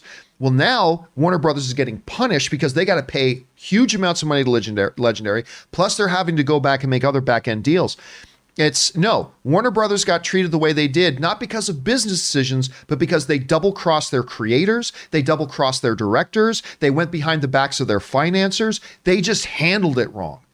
Now, look, at the end of the day, if Warner Brothers had talked to all these players involved, gave them a heads up months in advance, let them know this is what we're looking at doing, this is how we're going to do it, we will compensate you for this because we know we're going to be taking money out of your pockets if we do this. Mm. We're going to compensate you here, we're going to do this, we're going to make commitments to add more films to a deal, whatever. And then, after discussing that with all the people involved, then came out and made an announcement we're making this move. Fine I still don't think it's a smart move for them, but they feel it's a smart move, no problem. The problem everybody had was the fact that they double crossed, backstabbed, and lied to their directors, their creators, their financiers, their production partners. That's why they got everybody pissed off at them. And mm. listen, here's the thing Disney is a business, Warner Brothers is a business, uh, Paramount is a business. The absurdity of saying they're just doing that because they're greedy. Let me ask you this. If your boss comes to you tomorrow and says, I want you to work for the next week for free, and if you won't work for free, you're just being greedy. You're only coming to jo- you're only coming into work for the paycheck? It's a good analogy. You're just coming to work for the money? You're just being greedy. No, that's your job. That's your job. That is your business. You doing your job, whether you run a, a, successful plumbing industry, or whether you are a designer, or whether you're an accountant, or whether you work on, on a, a big important assembly line, or whether you're a cook or a chef, whatever it is, your job is your business. You do it to make money. Disney, Ford Motor Company, McDonald's, you name it, they do business to make money. And so it, them doing their business to make money is not them being greedy any more than you going to your job to earn your money is you being greedy. They're doing what they feel they need to do. So I, again, I think the position is just ridiculous, but that's just me. All right, what's next? Coming from Corey J. Harper, I stayed up for WandaVision and it's 3 a.m. Just wanted to say that it's kick ass. By the way, how good was that kick-ass reference? Did, did you catch it when they did that? Of I course, totally did. they and they so emphasize hmm, kick-ass. yeah. I yeah. mean, I was sitting with Anne and Erin and Tom when that line happened, and all of us just spontaneously just started laughing. It was yeah. so good. That was so funny. and for those of you who don't know, Aaron Taylor Johnson, the Quicksilver of the Avengers universe, Evan Peters, who's playing Quicksilver right now, both of them, of course, appeared in the movie Kick Ass. So there's a little double connection there. All right. I love how they do that. I just, I, Marvel makes us feel so warm. Like they just, Yeah. I, they're always wrapping blankets of love around us. Okay. I agree. All right. What's next? Kung Fu Hot Dog says, Good Friday to you, John and Rob. Before live streaming, how do you perfect the audio on your shows? Was it through Audacity or presets in Premiere Pro or Final Cut? Your audio sounds amazing. Also, how great was Paul Bettany in WandaVision episode six? Almost Shakespearean. Well, listen, Paul Bettany has been fabulous right from episode one. Like the performances that him and Elizabeth Olsen are giving are what is making this show really work its foundation. It, it's absolutely fantastic. Um, I put a lot of effort into my audio. I put a lot of effort in my audio, and it hasn't always been great, but I've learned.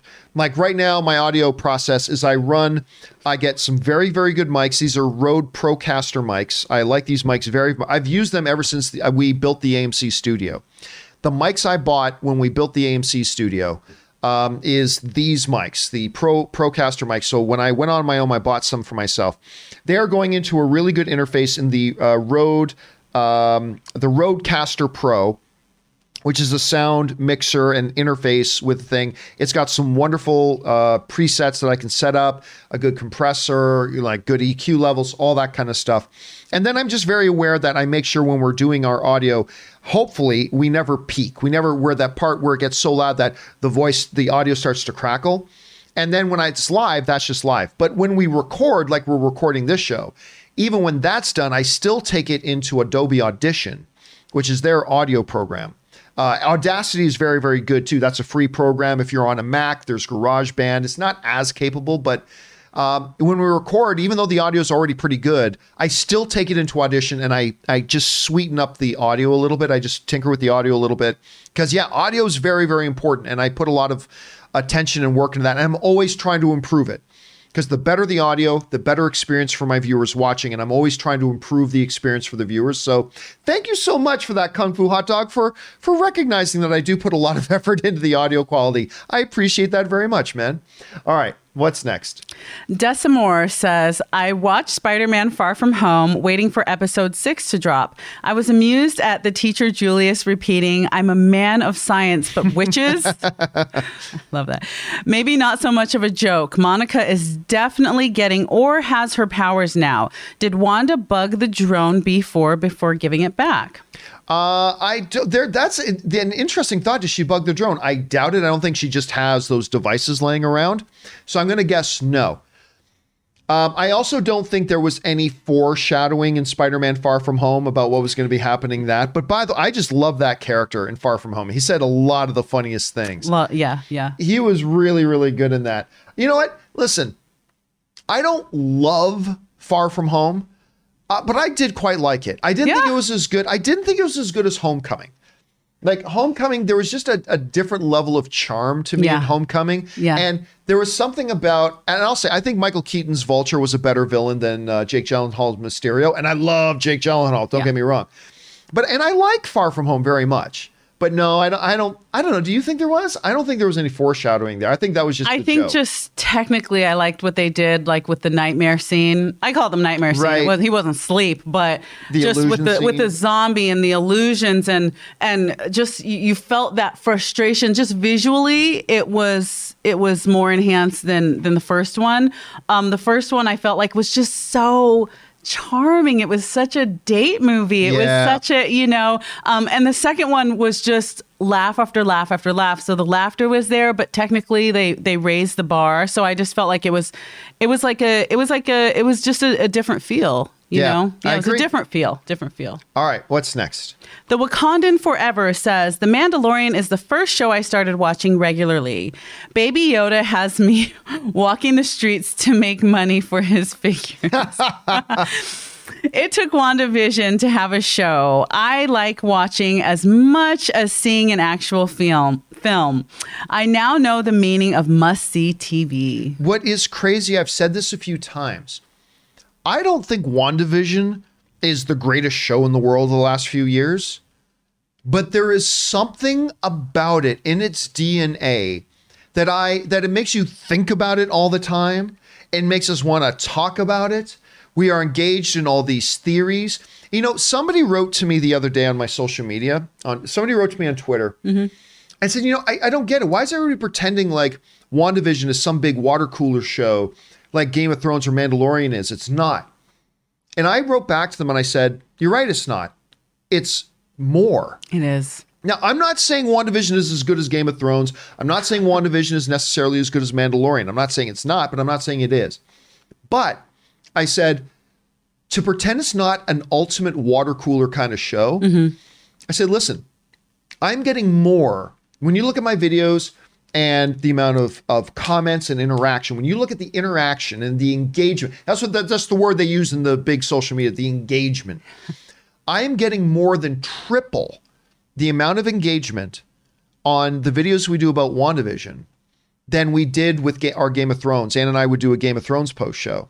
And I'm getting more than double Wow. the engagement than we did on our Mandalorian post show. Wow. Again, I'm not saying that means that this is better than Mandalorian or better than Game Yeah. of Thrones. Yeah. But to say it's not a water cooler kind of touchstone kind of show. Oh, it's a water cooler kind of show. Oh, it absolutely is. Like Yeah, when, when yeah. you watch WandaVision, what's what's the very next conversation you have with another human being? The very next conversation is definitely with my nephews, and it's definitely about what does this mean You're talking about WandaVision. the ne- absolutely because because also if I mean when Iron Man the the first Iron Man came out. Very few people knew what the plans were, that there were going to be all these phases and it, there were going to be all these tie ins. But now that we know that we've got so much more coming from the MCU and we know that they like to tie things in, we're looking at WandaVision and going, I think subconsciously, so many of us are saying there could be links to X Men, Eternals, Fantastic Four. So we're looking at it to dissect and see okay, I know there's going to be another 10 years of awesome and it's all going to be linked, but this is the first new thing we've gotten from Marvel after Endgame. And so everyone's looking at to dissect and foresee what's going to happen next. So it's not just a, a show of like, oh, maybe there'll be an end credit scene. No, we're like, what does this mean? Because that could be Eternals. What does this mean? That could be X Men. Even though some theories may be off a little bit, there's the, the thoughts are very valid because we've got a new lifetime Yeah. of Yeah. of stories. So it's it's more than water cooler, boo. yeah. It's like and, and you're right. It has made it must Yeah. see TV. It's not the greatest show in the world, but this that episode ends, and my life becomes a countdown clock for when does the next episode start? Because we got to see what happens. By the way, I think they just announced too the final three episodes will all be an hour long each. they will. That's that's that's the report I'm reading right now. So so yeah. So apparently we're gonna they're gonna be an hour long each. So fingers crossed. All right. Sorry about that. Uh, what is next? Gus Ray says, Hi, John and Ed and Anne. That episode for me opens up with a theory on the finale of a reverse House of M, with Hayward being a pawn of Zemo as an anti superhero activist, as we all know your history with Carol Danvers' line, is a clue to this. This ties into Falcon and Winter Soldier. The an antagonist behind this are the Kree and the Skrulls, who want a super powered people farm army. Hmm. The final will be Wanda wishing more people had powers. I, I again, I don't think this is going to be popping up X Men or Mutants thing, although that is definitely on the table. Zemo tying in or being a part of what's going on in WandaVision. I see, think this unlikely. Remember, in Captain America Civil War, Zemo had laid the plans for years of what he was going to do. With this, the unsnapping had literally only happened three weeks earlier. It literally had only happened. I keep forgetting that. I keep forgetting that. Yeah. I, I keep having to remind myself and of of that time. Yeah. And I'm so glad they laid it out when she's like, "It's been three weeks." And Yeah, like, one "Thank had God only has only I don't- literally been back. Everybody's only been back for three weeks. So I don't know that there's any plan. Obviously, we've been speculating about the involvement of the Kree um, and the Skrulls. Obviously, so we'll have to see where that goes. But uh, but again, I don't think either people going in and out of the field is causing mutation. I don't think that Monica has her powers yet, but she may. She may. I, I don't. I think they're going to save that for Captain Marvel too, but they might. And I don't think it's going to end with Wanda going more people with superpowers and that creates the mutant race. I don't think so. But listen, Gus, your line of thinking there isn't unlike a lot of other people's, and you could be right. Let's keep our eyes. Let's see how we feel after episode seven. All right, what's next? Ross says the commercial had me hysterical because it was completely out of nowhere. Also, I believe it symbolizes Vision's death. The shark is Ultron, the yogurt is the Mind Stone, and Vision is the kid who dies. I, I, I like how you're trying to connect those dots, but to me, it it doesn't make sense. There's a reason. Listen, when they call something the watch Strucker, there's a reason they called it Strucker. When they call when you have the the Stark toaster, there's a reason the Stark name is on it. The thing was called Yo Magic. That's that is key. And you know, the shark directly says, when I'm hungry, I feed on yo magic. There's a reason for that. So I don't think it has anything to do with Ultron. I don't think that symbolized vision because it it if that symbolized vision, they did a very bad job of trying to make because I felt no connection to that at all. I think this was the first commercial that's giving us a little bit of a foreshadowing of what's coming. I think that commercial may have just given us a little bit of a hint into what this show is actually about. And it was the commercial that made me think for the first time that maybe Nightmare is involved. Maybe. I, I still don't think so, but it did that. So I, I don't personally think that, but listen, we may find out that it does. We'll keep our eyes on that. Thanks a lot for writing that in, Ross. All right, what's next? Carol verse spaceship says, "What does it mean? What does that mean that she is the Scarlet Witch?" That's what we play into in this show in ways that are entirely fun, entirely funny, somewhat scary, and will have repercussions for the entire future of Phase 4 of the MCU. Kevin Feige 2019. Yeah, I mean, listen, obviously they still don't refer to her as the Scarlet Witch, but that's in the name of the character, right? The Scarlet Witch. What does that mean? There's, and we got this, we just talked about the commercial, Yo Magic. There's what they call magic. Thor would call it one and the same with science. But that we are going to get, we are clearly getting more into that, and we're going to hear more from that. And that, that ties in beautifully, Carol versus spaceships, into what Ross was just talking about, because I believe that that commercial ties right into exactly what you're saying, Carol. I think that ties exactly into what you're saying, and I think we're going to get more of that. And it's only a matter of time. Spot on, spot on. What's that? Yeah, yeah. All right, what's next? K Major says, Welcome back, Erin. You've been missed. All right, so clearly he wrote this in on Friday, and I will make sure Erin knows that you missed her. Thanks for saying that in K Major. That was very nice of you, actually. All right, what's next? In comic books we trust. So it looks like WandaVision has opened up some po- some points. Rambo is cha- changing into her superhero form. Vision and Wanda are heading for war against each other. Life only continues when Wanda is around and that Wanda is losing control. Every time she has to c- assert her control, it seems like she loses control. I absolutely love the kick ass reference, the fourth wall break, Malcolm style, sitcom humor, and the X Files feel of the vision parts. It's suggesting Pietro is the asset, but that seems way too obvious. Yeah, I mean, it's it's again, we had this theory that Pietro is actually one of the residents of Westview, one that we haven't seen yet, that is now being controlled for some other thing or some other way. I, I, I think, personally, I think episode six made it very clear he's not the Peter from the X Men Fox universe, as everybody thought. Uh, but you never know; they could pull a fast one, and, and we'll see where that goes. Um, I also don't think that this was Monica getting her powers. I, I really do think it was a, as plain as it was. Darcy was concerned about the health effects of what going in and out of the barrier represents. I don't think it means she's getting her powers yet. Now watch in episode seven, she's totally going to pull out an energy blast or something, and she's going to be photon all of a sudden, or spectrum, I or think- whatever I one of the other seven is. names she had. Do you think she's got her I, I now? totally think it is because remember, it wasn't just the blood. Um, when she got off the table and the young lady said, "Your," uh, I might be missing one detail, but when she said your X-rays, I believe she's like, Yeah. I tried to take the picture." And there's nothing there. I need you to lay back down. That's two things with her body. So that's a big deal to take an x ray.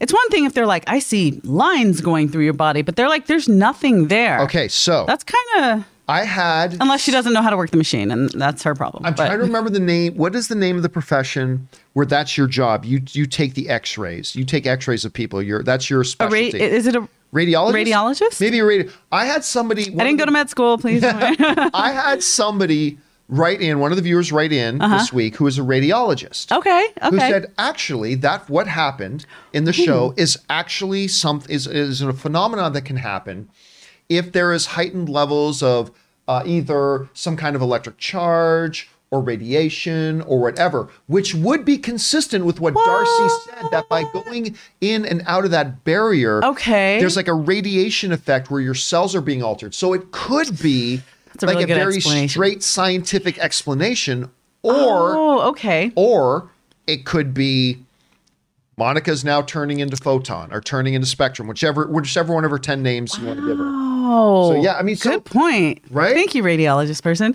Um, because oh, that I, I didn't know that was I didn't know that was. I I didn't know it either. I didn't know that was a thing. Okay, all right. So I learned stuff. But you know what's cool? It's consi- that becomes consistent with what we were reading a quote Mm-hmm.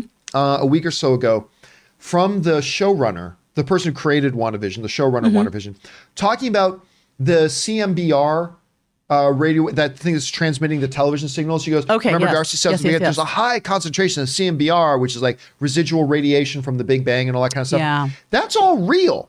So like the, the person Oh, okay. who started the show talked about I actually was in university and talking to like a, my university roommate who like studies this stuff and like this happens and I was just trying to think of ways that why would tra- these television transmission signals work and so this showrunner she's been trying to find actual science stuff to build into the show. And so that would be cons- but I don't know. It just adds another level to why this show is so creative. That's a brilliant way to keep us guessing when you mix something very real that people don't really know about with into science fiction. Science fiction. Because then you do all your research, and you're like, oh, that's a thing. But who knows? Who knows how they're going to make it play out though. Okay what's next? Ian Nguyen Do. Hayward probably wants Wanda taken out no matter what. He conveniently showed full- footage of her when he needed to paint her as the enemy and says that she needs to be taken out to solve the issue. He doesn't even want to hear about how they can help her. Well, again, I was saying this before. yeah. When you look at the the He's a hater. yeah, he's he may be a dick, but again, I was saying when you look at the actions of Hayward in the show so far, Mm-hmm. Everything that he has said in the show Mm-hmm. is actually factually true. When he's running, like when they're doing that one big conference, and he says, "Okay, she was taken in by Hydra. That was true. True. Her first appearance was her fighting against the Avengers. No lie. Mm-hmm. He didn't make that up. It- that's true. Um, uh, she was at the root cause of things that happened in, in Lagos and all that kind of stuff. Yeah, she totally killed people. Yeah. Factually true. That's true. She came to this town. Remember, at first he thought she was another victim, but now because Monica came out and told them what was going on, he's Hmm. like, she's holding people hostage. That was true. Yeah. Um, and she is an omega level powered being doing evil shit to from his perspective, right? From his perspective, doing evil shit. And so while he may be acting like a giant penis, the reality is everything he has said is true. And if you were responsible, you may very well be looking at it the exact same way he does. And while I am not saying that means he is not a villain, I'm not saying that he's definitely not a bad guy here. I am saying that his actions are not necessarily the actions of a villain. It's the it could be the actions of a guy who's legitimately on the side of the good guys, but is looking at it a different way than we're looking at it. Maybe acts like a dick. General Thunderbolt Ross is a good example of that in the Hulk, right? Like Thunderbolt Ross is on the side of the good guys. Thunderbolt Ross, um, who is played by um, oh, what was the, the name of the guy? Uh, Sam. Um, he played Ron two in Parks and Rec. He played he played Eagleton. Elliot. Sam, Uh, Sam Elliott. Sam Elliott. So Sam Elliott was Thunderbolt baby. Ross in, the, in that first Hulk movie, and then uh, William Hurt. Yeah, I think it's Yeah, William Hurt. William Hurt. Uh, took takes it over. Right. William Hurt's a good guy. He's just a giant dick. I mean, that's just he's just a giant dick, and maybe comes to wrong conclusions. But at the end of it, he wants humanity saved. He wants all that kind of stuff. He just, from our perspective, he goes about it the wrong ways. Hayward could be that, and I really do think that now that he's escaped the expanding hex and Monica and Jimmy ex- escaped, I really think the three of them are going to be working together. Did they escape or, or They were they? escaped, yeah, because they were getting they were like, oh, yeah, because they got to go So- meet her guy over that ridge. They get they she they Gotta gotta get over the ridge. engineer, right? So Darcy didn't get away from it. She got sucked in. Oh. oh, fuck! and then it cuts off. And then so really I it's love Darcy. it's Hayward is out, Monica's out, Jimmy's out. And I actually think they're going to have to work together. Hmm. And I still think we're going to find out this whole thing about him being the villain. I think that was a whole misdirect. We'll find out. Yeah. We'll find out. He's being um, okay, anyway, let's move on, shall we? All What's right. next? This is coming from Anto Johnston. Hey, John and Anne, big fan from the Emerald Isle here. Ooh. This last episode of WandaVision was awesome. My question is seeing Pietro and Vision as corpses, do you think everyone in Westview are victims of Wanda's from her past coming back to haunt her? No, and by the way, I see some people writing in addressing me and Anne. Just again to remind everybody, when Anne and I do the WandaVision spoiler things, the way you send in questions for those is not the tip link, but rather the super chat feature in YouTube. That way, that helps us separate which questions sent in are meant for the WandaVision spoiler discussion and which questions are meant for the John Campea show. But no problem, Anton. We will address your question anyway. Um, no, what I think I said this when she first saw Vision as a corpse, and I think it's consistent with what she's now when she sees uh, Pietro as a corpse. It's a trauma thing. We have all seen lots of TV shows and movies where they've done this, where you know the person, the, the your main character there, looks at somebody or something, and instead of seeing what's actually there, they see something that's kind of reflective of their trauma. And that's what they see and they have a flashback to that or whatever. We've seen lots of tv shows and movies do that. So i think when she looks that one time she saw vision it was her the reality of the fact that her her guy's dead and the, the horror and the trauma of that looking at her brother the horror and trauma of knowing her brother is actually dead. I mean i think that's what's happening. I don't think these are all like actual corpses walking around like night of the living dead. So i think it's really just trauma. I, I don't know but i think it is. I have a question for you. yes. Does do you feel like WandaVision is starting to feel more and more like Shutter Island? I I think it after this last episode, now for those of you who don't know what we're talking about, this is a um, Marty Scorsese movie, Leonardo DiCaprio. Um, I got little hints of that right from episode one and two. yeah. I mean, there there was definitely a little bit. I'm not saying that's what they are basing this on at all, but it, it you'd be crazy not to recognize some of the feel. The way Agnes behaves is making me Yeah. feel like this started out as a Shutter Island situation. And I'll just say situation because if you want to go run and watch it, it's a great idea. Yep. But um, I feel like Wanda might have had the key to something. And but in her grief, she was just too deep, and it, it was a Shutter Island situation. But because they sh- they don't understand her powers, she created something that was so much bigger than what they planned, and maybe someone's experiment got out of control. Could be, could be. I mean, there's one there's of still- 500,000 million There is theories. still a lot so- on the table. Listen, a Lot on the even though we. Mm-hmm. are down to just three episodes left, there are still a lot of things that are. When I say on the table, I mean are valid possibilities. There's not so just many. not just super obscure So possibilities, many. but on the table means valid possibilities. And Yes, sir. After episode seven, and there's only two episodes left, then those that table gets smaller. But Yeah. that is one that's still on the table. All right, what's next? This is from Yusuf Alvi. Hi, John. Love you and your show. Thank you, Yusuf. I've been thinking long and hard about the whole Gina Carano situation. And here's my two cents. First, let me say that I am humble enough to admit that if I am in, if I'm wrong about something or don't know all the facts, give me a sec here. What Gina did was wrong. She was asked to stop on multiple occasions and she continued. No debate from me there. However, let's not mince words about this. Disney has done things that were worse than putting out edgy tweets. They knowingly filmed Mulan near Muslim concentration camps. They shrunk John Boye- Boyega in the Star Wars poster in China. He was the only change made. Those things to me speak way more as a reflection of Disney than the actor they hired who puts out edgy tweets. That wasn't fine the first time. Let's see here. And you know it's not the last we can say, well, they're the studio, they're putting up big money for these projects, but it scares me knowing that one of the most wealthy companies in the world can get away with doing things like this. I again, I first of all, the John Boyega thing. I, I said this before. Lots of movies and characters have alternate versions of posters that come up in different countries, and they're often different. Certain characters are highlighted more, certain characters are highlighted less, all that kind of stuff. It's a piece of marketing. Remember, I've always said this about marketing and trailers. No actor deserves anything. No actor deserves anything you hmm. deserve a paycheck when you're an actor. How uh, how a company decides to market their film, you don't earn or deserve anything in any of that. And I've had that argument a lot about a lot of different actors because that's an issue that's come out a lot. It's like, can you believe they downplayed her so much in the trailer? It's a trailer, it's a piece of marketing. The actress was owed nothing. This isn't the trailers and, and posters and things aren't for the actors.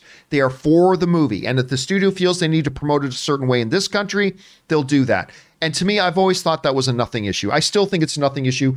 Ever and I've thought it's been a nothing issue for over 10 years since we've been dis- discussing things like this. That's one thing. Listen, you can go to any company whether it's McDonald's or Ford or Levi's or Warner Brothers or NBC or or what whatever kind of company you want to take, Samsung and Apple. You can talk about uh, I don't know Google and whatever else. Every company has skeletons in its closet, and Disney is no ex- is no exception. Disney is no exception. But th- we could play the game of what whataboutisms all day it doesn't change the situation. It doesn't change the facts, right? You can play, well, what about that? What about that isn't relevant to this particular issue or this particular conversation? We can play the game of what about all day. We can play that game all day.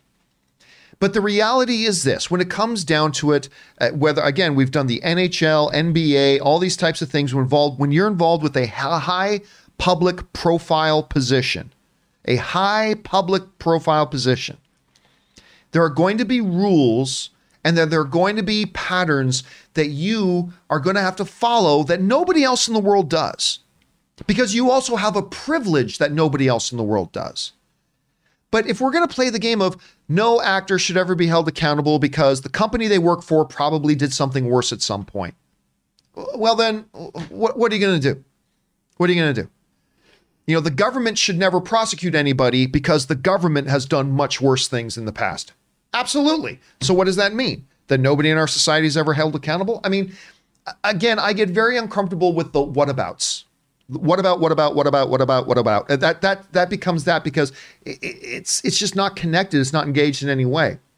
So the idea that because you know, Ford has done some really sketchy things in their past means they should never fire an employee for stealing from them because Ford has done something much worse. Uh, the idea that a Gina Carano can't be let go because Disney at some point in their past, I mean, hey, let's not sugarcoat it. Walt Disney himself was not exactly, you know, where I, I can't even remember the name of the what is the headpiece that the Jewish culture wear? I, I keep forgetting. yarmulke. Yarmulke. Yeah, let's face it. Walt Disney himself never wore no yarmulkes, right? there's there's a great joke. It's harsh, but it's a good joke in Family Guy where they go uh, like imagine if Walt Disney was cry- cryogenically frozen and they they do a cutaway and some guy opens this this uh, frozen chamber and out comes Walt Disney. He's like, "Oh my gosh, what year is it? It's 2006, Mr. Disney. Are the Jews gone yet?" "No, sir." And he lays back down and closes his thing again. Harsh, Yeah. but let's face it, Disney, like every company, has a skeletons in its closet. What are we going to say? Well, they did bad things before, therefore they should never try to do things moving forward. And I, I just don't think that's a valid. I don't think that's a starting point for any kind of discussion. Um, because yeah, you can point that out with any government, with any company, with uh, whatever, anything. The problem is this: when we and we all do this, me included, we we all do this is that when faced with a really tough situation and scenario, that our preferred outcome isn't going to happen, our last ditch thing is to change the topic, change the subject. Gina Carano got let go. We can't really defend the reasons why she let go. We can't defend her because, yeah, there was a lot of, okay, let's change the subject. Let's talk about what Disney did with the filming of Mulan. And while that is a valid conversation to have, let's look at the history of, of anti Semitism in Disney. That is a legitimate conversation to have, but it's not Doesn't this. cancel out the present. yeah, it doesn't replace No. you. Like, let's change the subject is not how you deal with situations, and we all do it. I, I'm sure I do it. And the funny thing is, most of the time that we do it, we probably don't even realize we're doing it. You can one up anything. Yeah. Have you ever seen a corporation or a situation like this? And I feel like with a, with a lot of changes, um, you know, uh, that that we've seen uh, made in the past year, where a company has come out and said, you know what, we're not perfect, but you know what, let's all try to be better. And in an effort to keep our whole you know, corporate family together, we're going to try to do better and we've got to encourage our employees to try to do better. And unfortunately, if if everyone can't get on board, there's got to be some consequences. Like like have you ever seen someone have just like so much transparency to kind of recognize, you know what, our history is not perfect. Yeah. But has that ever like happened? Like have you seen that with any like studios or I- companies? Do you remember a time where I remember, like, you were like, it? thanks, Wells- corporation. That was really big of you. You know what I'm saying? Wasn't it Wells Fargo that just recently there was some big controversy around Wel- Wells Fargo? And I remember a couple years ago, like their CEO came out, they made this commercial. We as a company have let our customers down in the past, and I- it's you remember this? Like they did that. Anyway, you think about I, those kn- situations? I I feel that sounds very familiar. Yes, that sounds very And, you familiar. know, it's like, and we're so Yes. you know, it doesn't live up to the, the to the ideals that we had when this company was founded Yeah. and blah. And moving forward, we are going to do things better, and we are going to blah blah blah, mm. right? And I do kind of again, it just comes down to you know there's nowhere left to go when the last line of defense is let's change topics and talk about something else. We're hmm. talking about Gina Carano, her tweets, the fact that Disney asked her to stop. They didn't want to be associated with what she was tweeting. They didn't want to deal with the controversy she was creating.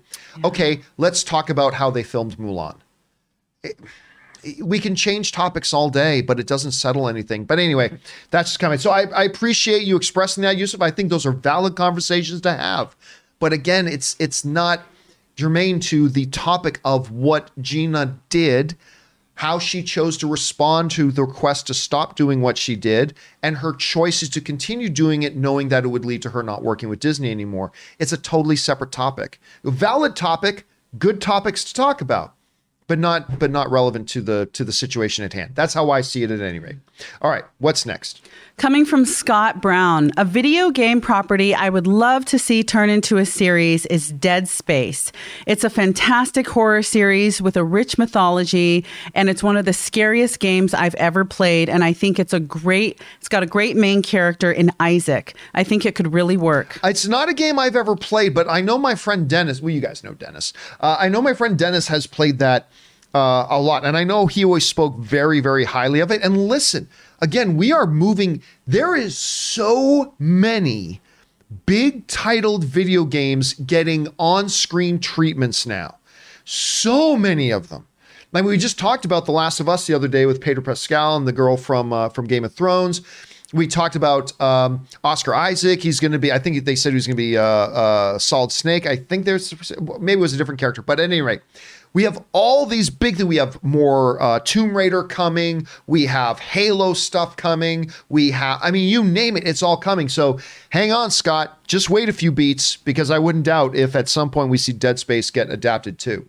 All right, what's next? GQ says, WTF, John? I listened to your advice and binged Awake in two days. Where the heck is season two, three, four, and five with different twists in each? I've never said WTF out loud in any TV show ever, even in Game of Thrones. Did you ever watch Awake?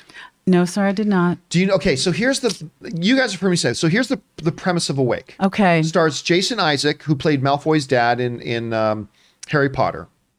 Okay. And so he's a cop who one day is driving in his car with his wife and his son. He gets into a car crash.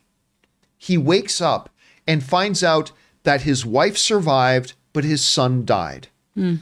And they go through that day of him and his wife grieving what happened, blah, blah, all that kind of stuff. He goes to bed that night and wakes up the next day but the next day is in a reality where, in that car crash from the other day, his son survived and his wife died. Everything else is completely the same. So Was this on NBC?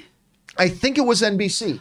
I Then goes to remember bed again. Yeah. And the next day, he's back in the reality where his wife survived and his son died. And each day, he goes back and forth between those two realities. Mm-hmm. And it's wonderful. Really? I got so into that show, and w- w- was it P.T. Wong? What's the name of the actor from Jurassic Park? Um, the B.D. Asian- Wong. Mm-hmm. It is okay. B.D. Wong. No, no, no. Is that B.D. Wong? the scientist? Yeah. Is it B.D. Wong? Wong. Okay. Mhm. So, Law and Order. so he's in it. He's one. He's got two psychologists. He's got one psychologist in one. I remember reality, the show. This was like 2009 or something. somewhere right? around there, maybe Yes. a little bit later than that. I totally remember and now. this first season finale ends with him about to get his first clue as to what is going on with me. And Hmm. it got canceled. And it never got a season two. And I've always wanted to know what happened to Awake. I, I- always wanted to know. Now that you say it, I remember it. You know why? Because that Sandra Bullock movie Premonition. Right? Uh, I don't know if it was around the same time or within a couple of years. And I remember seeing the commercial for that show. And I literally, I think I remember saying, oh, look, they made Premonition into a show. But no, it was very different. it was it was original. It was fresh.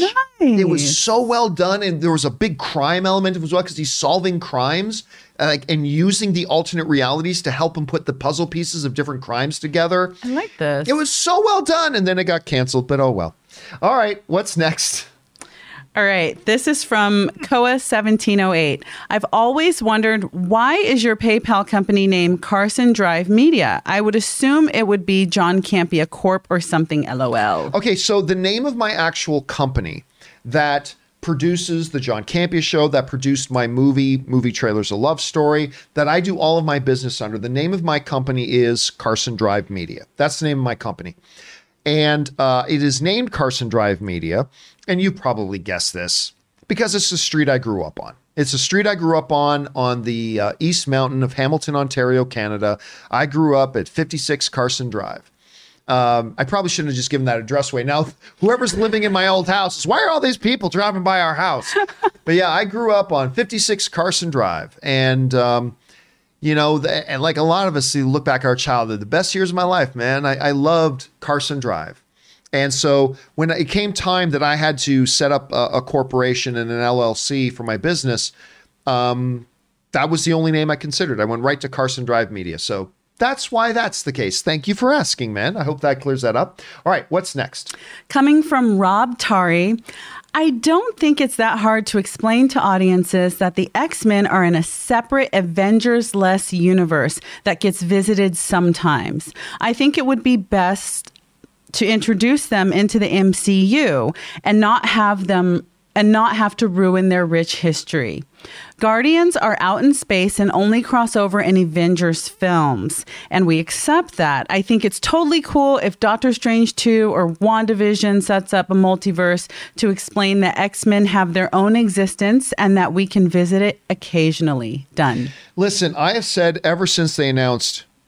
Well, first, look, when Fox was up for sale, I was actively cheering for Universal to get Fox because remember there was a big bidding war for uh, for Fox between Disney and uh, Universal and Comcast is the name of the company that owns Universal. So between Comcast and Disney, and I was actually cheering for Comcast to get them. Oh, really? I was, and the main reason I was cheering for Comcast to get them was because I really feel it's best for X Men to be in their own separate universe. Like it's getting out of hand. Like the, the Marvel universe is so overcrowded. And it's like, and now whenever there's a new movie, whenever something happens, right? Everybody's asked, well, wh- wh- wh- why doesn't Doctor Strange go and help?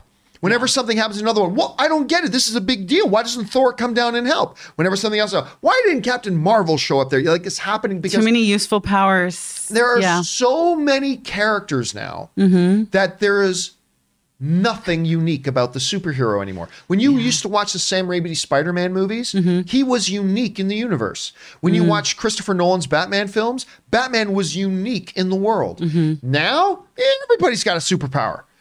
Like I used to joke on the cor- every 7-Eleven on every corner there's five superheroes at night patrolling for crime because there's so many of them. And now Yeah. we're going to bring 400 X-Men universe characters into that as well. So I right from the beginning I was cheering for Comcast. I wanted Comcast to win that bidding war. And they didn't. And so I still think the best thing for for them to do is to create a completely different cinematic universe for the X-Men. I really do think that. But it's not what they're going to do. Um, they're going to bring them in and integrate them in with everything else in Marvel, and we're just going to have 400 more characters running around. And I don't know. Like, here's the other great thing Marvel can only put out so many movies a year. Mm-hmm. When we had Sony and Fox and Disney mm-hmm. and Warner Brothers, mm-hmm. we were getting so much great comic book movie content, right? Now, yes, Fox did make X Men Origins Logan, and they did make X Men. that got confusing for a little bit. Yeah. and they did make, you know, X Men Dark Phoenix, but they also made X Men 1 and X Men 2. And they also made, uh, you know, Logan, and they also made Deadpool, and they also made Deadpool 2, and they made X Men Days of Future Past, and they made X Men First Class. And like, we just had another company making so many great movies. I don't know. I, I would kind of like that. So I don't think that's what they're going to do, Rob. I really don't think that's what they're going to do. I like your idea, though. I like your idea very much, Rob. I think your idea is great, but I don't think it's what they're going to do. I hope they listen to you, though, my friend, because we all know that right now, Alan Horn, Kevin Feige, Bob Iger, Bob Chapek, they're all watching this show right now. We all know that. They're watching it right now, hanging on every word I say. And I hope they hear your idea, Rob, and they go, you know what? That Rob Tari guy from the John Campea show, which we watch every day, we think that guy's got a point. We think he's got a point. So I hope that's the case. But by the way, they don't watch this show. Just, just, just saying. All right, what's next? You never know. Keep hope alive. Never know. All right. Ryan Launer says maybe the Mandalorian can take inspiration from Poochie from The Simpsons and say Cara Dune died on the way to her home planet. Oh, right. I don't remember Poochie from The Simpsons. I've watched a lot of Simpsons, but the reality is there's a lot of seasons of Simpsons I've never seen that I'm going to have to get caught up in someday. So I'm not quite sure about that. But yet, listen, again, I don't think they're going to recast Cara Dune. I just think they're going to say she had to go to this other end of the galaxy. There, she's gone. Because I believe if there's any similarity between this and the James Gunn situation when they fired his ass, that they like to keep their options open. And I think if you recast Cara Dune, there is no option to ever bring back uh, Gina Carano. There's no option to ever bring her back. I'm not saying they're planning on bringing her, but I'm just saying I think Disney likes to keep their options open, and therefore I don't think they'll recast because even if it's less than a 1% chance, I think they're going to want to leave that option available to themselves that, hey, listen, if over the next year we're able to have some back channel communication, we're able to come to a resolution, mm. we're able to, she's able to convince us that we can trust her again and mm. all this kind of stuff and all then let's bring her back. That would be a big win for them. That would be a big win for Gina Carano. It's always a good story when broken relationships get fixed. I'm not saying it'll happen, but that's why I think they will do something like that, Ryan, to just write Cara Dune out of the story and then leave it open that they could bring her back sometime in the future if they choose. It may be a long shot, but I just like to think that that sort of thing can be possible. And it happened with James Gunn, so maybe. All right, what's next? War Doctor 10 says, Hi, John. With the Luke Skywalker type cameo coming up. I think that it won't be McKellen and Stewart, but it will be Fassbender and Stewart. So we get the best of both worlds. What are your thoughts? I don't think it's any of them, to be honest with you. I love the idea of it being McKellen or Patrick Stewart or James McAvoy or Michael Fassbender. These are things that the world would buzz about. I don't really think it'll be any of them, but I believe, like we were talking about the table, I believe these are options that are on the table because they would shake the world. If any of those combinations, Fassbender, McAvoy, McKellen, Stewart, any of them show up, the world's going to shake. And I think it would be great. But if I had to put five bucks on it, I don't think any of them are showing up. So I think it's probably a moot point anyway. But can you imagine War Doctor? How cool it would be if they did? Let me ask you this, Kimberly. Hmm if only one of those 4 mm-hmm. could show up, Patrick Stewart or James McAvoy as Professor X, mm-hmm. Ian McKellen or Michael Fassbender as Magneto, if you could pick only one of them showing up, what do you think would have the biggest impact? It would have to be Fassbender Stewart. Um, oh, I mean, I mean, just one, not combination. Oh, just only one. one. One of the four. Um, I would say Stewart. You know why? I because agree. he has the longevity of Logan. Like you know how Logan, uh, we're we're so what is it? Twenty years, twenty two years that Since Hugh Jackman that Hugh Jackman has yeah, played Wolverine. 22 years, yeah. Yeah, and and also the cool thing is, even though Logan was um, continuity wise, but in, in in style ways, Logan was so different Yeah. than all the X Men movies. Patrick Stewart was still in it. Yeah. Nobody else um from that I remember from the original team Yeah. was in that. And so it's Stewart really follows it follows wherever X-Men go, so to speak. He follows it well. He doesn't follow it like why would you put that guy in there? It doesn't really like fit, doesn't make sense. It would be like, uh-huh, because in our hearts, he is Professor X. I don't care what continuity thing you're doing. I don't care what part of the universe you're in. In our hearts, he's Professor X, whatever you do. Just like Wolverine. agree. We're like, I don't care what you do. Wolverine is six one and he's Leopold. so All right, what's next? this comes from Caleb. Ready to feel old? Like I don't already. The Phantom Menace is now as old as the original Star Wars was when the Phantom Menace came out. Everyone go count your grays. Wow. Um, to quote Baby Driver quoting Shrek 3, they grow up so freaking fast. Is that true? Is that true? Because so okay, so let's see. so. When did when did uh Phantom uh, Menace uh, uh release date? When did Phantom Menace come out? It came out in 99. So that meant it was 22 years. Holy shit, you're right. Phantom Menace is now as old. Oh Phantom Menace is now as old as Star Wars was. That's so messed up. My Some- homecoming float was Phantom Menace themed. no, really? I'm not to say what year I was in high school. One of the homecoming floats. Our, our high school was like we had some crazy tech kids. We had like the I remember the parents being like we had helicopters come down. We had a Mission Impossible guy. He came to our, it was out of control. Um, yeah, Phantom Menace was one of my homecoming floats. Okay, hold a second. I am I am literally as we're speaking, Why'd I have to get why'd on have to Twitter. say that because now I'm like feeling. Dang it! Wow! Um, wow! Hold on a sec. I'm putting this on Twitter right now. I've got to repeat what you just said. Okay, so so the Bro, uh, time flies. uh, yeah yeah time I'm flies. 21, by the way. I'm putting this on also the the Phantom um, uh, Menace uh, is now as old um, as Star Wars was uh, when Van uh, Thanks, Caleb. Phantom Thanks. Menace came out. Uh, Oh my gosh. WTF. Okay, I, I yeah I got Oh my god. Oh my god! Like, sorry, I, I had to tweet that out. That is Oh my gosh. because somebody else wrote that wrote in something similar the other day, only it wasn't as stark. It was, do you realize now that Batman Begins is now as old as the Tim Burton Batman was when Batman Begins came out? And I was like, you oh my serious? god, really? And now some What? yeah, isn't that crazy? Come on, guys. But this one, this one feels much harsher to me. This one feels I don't much right harsher now. to me. It just feels a little bit too real to me. That's Wow. oh my god. Wow. Okay.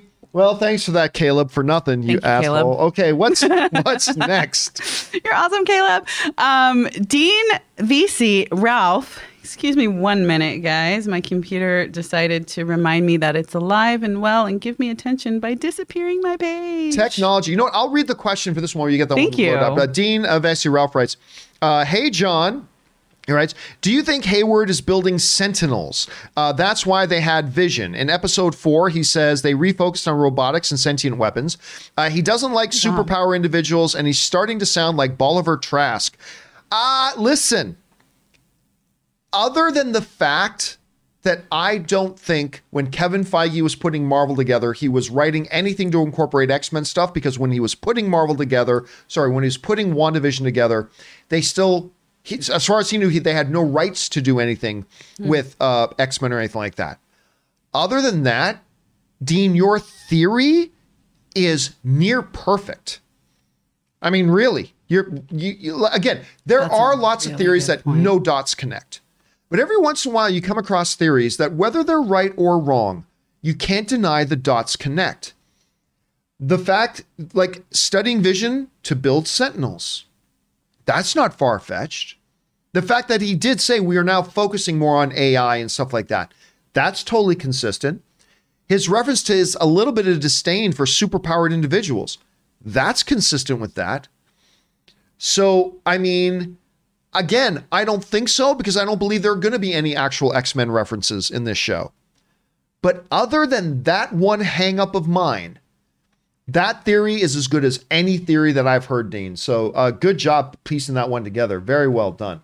All right, are we ready to move on to the next one? Back to the land of the living. All right. says right, my what's next? computer.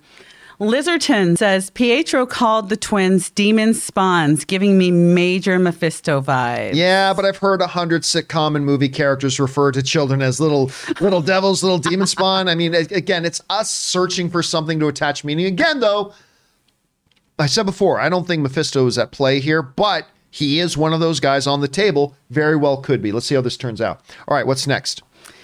Power is power says Mickey. Hey, boys and girls. This is like the worst Mickey voice. Hey, boys and girls. We've got a full 38 minutes of new WandaVision content for you this week. Ha ha ha. Vision, stop lying to me. yeah. um, Thank you. That's By the way, you you are more than welcome to do the entire rest of the show in that voice if you like. Absolutely not. hey kids. By the way, the South Park Mickey Mouse is so funny. Get back over here, you son of a bitch. I mean, the South Park Mickey Mouse is so good. Um, okay, yeah. But again, power is power. It sounds like it sounds like we're gonna get an hour. I mean, again, these are the reports. I haven't read. I listened. Full disclosure, I haven't done any research on this. I just saw a couple of quick headlines as I was waking up this morning. You know, I you know grab my iPad when I wake up. I just check the news, see what's going on. I saw a couple of headlines saying that the final three episodes are going to be an hour long each. So, might have good things coming, my friend. Might have good things coming. All right, what's next?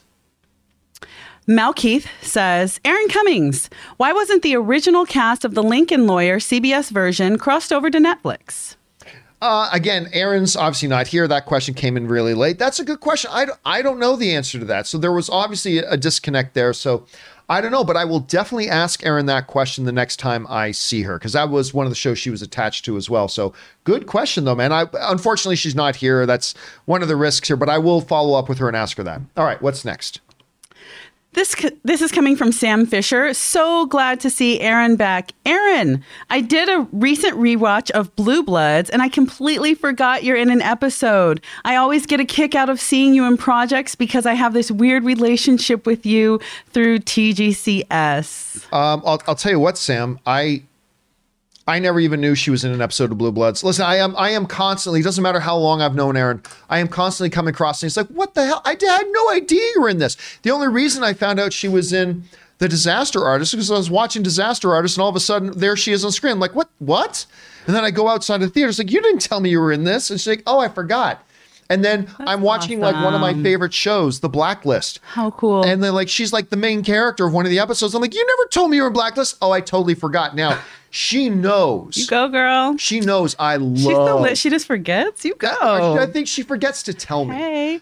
Now she knows very well that Lucifer is one of my favorite shows on TV. She knows that, and so when she got cast to be in uh, in Oh an episode gosh. of Lucifer, I was the first person she told. I'm like, what? Because like her best like her best friend um, is the girl who played. I don't know if you watch Lucifer. I don't. Oh, you should. yeah, It's gotta so check it good. out. Gotta put it on the list. Because okay.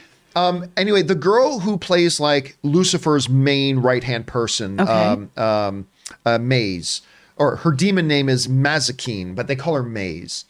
And yeah. so the girl plays Maze was actually in Spartacus with Erin. So Erin and her met in Spartacus, and they've been become best friends. so Cool that connection. So she got to be on Lucifer, and so she made sure I knew about the Lucifer thing. And I'm like, oh my god, so I can't wait for her to be Lucifer, to be in Lucifer, and all. But no, seriously, Erin is popping up in things all the time that I had no idea she was going to be in. It happens all the time. All right, thanks for that, Sam. All right, what's next? Anonymous says, face off duo. Samuel Jackson, Laurence Fishburne. You're welcome, Hollywood. I I don't think so. Yeah. Yeah, I, I just like, The cadence of their speech is so different and it's like that they couldn't pass off each other because Lawrence falls back on that slow so good. John Wick. And Samuel's like, like Did you ever watch? Um, did you ever watch uh, Hannibal no. with Matt, uh, Mads Mikkelsen? No. So Laurence Fishburne is in there, and he's got that. And just the way he's he's so good and everything. But I don't see that as a big time thing. Smooth. Again, I am way more on the train of Ryan Reynolds and Hugh Jackman. That I'm totally on that train for Face Off, 100. percent All right, uh, what's next? Chris Tom says, started watching your show with WandaVision, and this is my first time commenting. The formula The Mandalorian seems to be following is similar to Arrow Season 1. Just make a good show with a good story. Season 2, introduce popular characters and expand in Season 3, Flash, etc. Thoughts? I don't think that's again. I don't even think WandaVision's getting a season two. I really don't. either. but you're right. I mean, The Mandalorian um, does kind of seem to follow that pattern. The Mandalorian does. If we're going to focus on that, The Mandalorian does. And like, here's the thing: some people will complain about Mandalorian, particularly season two, is like, you know, they just they people don't want episodic stuff. They just want one big story. And what I constantly try to refer to people is that listen, Jon Favreau's been very clear about what the style of the show is. It is the old western kind of thing, and literally, like people are like, I'm more interested in the journey. Here's the thing: the the journey is the story. Every episode of The Mandalorian was the next part, the next leg, if you will, in Mando's journey getting to where he needed to be. And so they were kind of presented in individual episodic segments, but each part was a piece of the puzzle that fits together to create one long journey. The journey is the story. It's not like is this where's the story? All we're seeing is is different parts of the journey. The journey is the story. And I think you're right. Arrow season 1, which arguably might have been I, well, actually I think Arrow season 2 was probably the best season of Arrow, but Arrow season 1 was great, but it was very much that. It was going through his father's book of names and trying to be, you know, bring to justice those who have failed his city. And and that worked because the journey was Arrow's story. And then it evolved. You're right. The next season they started doing these things. So there are some similarities, Chris. That's a really good observation. Well done. All right, what's next? Teddy D says, Hi, John. Multiple delays for Black Widow make me believe there is a big phase four setup and why they want to keep a theater release. Otherwise, it's just a backstory movie about a character whose fate we already know. Am I selling this movie short? Cheers. I think you and I have both been selling the movie short. Listen, every time I think the MCU has something's kind of coming out that's just going to kind of be side story, not important, they make it incredibly important. And like for instance, Ant Man and the Wasp, Ant Man two, like Yeah. that looks like a totally separate thing. But now as Fun. you stand back and you look at it in terms of the overall MCU, Had the keys to everything. how important was Ant Man and the Wasp Yep. to our overall understanding of the MCU? Yep. I, I think you're right, but also I do think there's a basic business thing here. Mm-hmm. The whole premise is we invested all these hundreds of millions of dollars into this movie because we believe this movie has the potential to be a 700 800 billion dollar film that will that finances all the other movies we get to do later on. It finances all the shows we make for disney plus. It does all of these things. And we're going to do that release it but i also believe you're right. I believe there is something about something that is inherently in this Black Widow movie, even though the movie itself is a bit of a prequel. Then again, so is WandaVision. WandaVision's a prequel, really, because in the MCU timeline, we're already eight months ahead of it. And this happens eight months ago. But still, I think you're right. There's something, I think there's going to be something incredibly important in it. Whether or not WandaVision's any, WandaVision, whether or not Black Widow is any good, that we'll have to wait and see. But I do think there's probably something very important in it. So there you go. All right, what's next? Helen Highwater says, Personally, I think an actor's view on politics are as interesting as a baker's view on astronomy. it is irrelevant to me. They could be Satanists for all I care. Just make good movies and shows. Yeah, I, I agree. Now, listen, I have no problem with any actor performer, whether it's Clint Eastwood or whether it's Dwayne The Rock Johnson, coming out and say, hey, this is my position politically. You know, Dwayne Johnson caused a bit of a thing just when he came out and just said, hey, personally, I'm endorsing Joe Biden. I have no problem with that. When a Clint Eastwood comes out uh, during his, I'm trying to remember whether it was against the race against McCain or whether it was the race. I, I can't remember exactly who he lost uh, or whether it was against uh, Romney. But um, you know, Clint Eastwood came out and he said, "Hey, I, I endorse John McCain." Like, I don't think there's anything wrong with that. Say, I'm politically lean left. I politically, but when you get involved in specific hot button issues that are really controversial and all that, that's a different thing. And uh, some studios are okay with that. Some studios are like, no, we want to stay out of that entirely. It is what it is. So I see what you're saying there, Helen, and I, I appreciate what you're saying. Can I ask you a question? Yes, absolutely. You know what it makes me think of is um, like the magic of Disney and how if you go to the Disneyland parks, there's so many rules for the princesses that Oh, come yes. out, and Yes. because it's that experience, because it goes into. Um, you know when you test your clients and your clients are these little girls and you you grow up and having your wedding you're like i remember when disney is so much about the magic Yeah. it's it's almost like a princess keeping your hair up with the tiara on, and you're like, four o'clock, I'm done with my shift. Let's get the Uggs going and my whatever sweatshirt. And you walk through the park instead of out to the parking lot.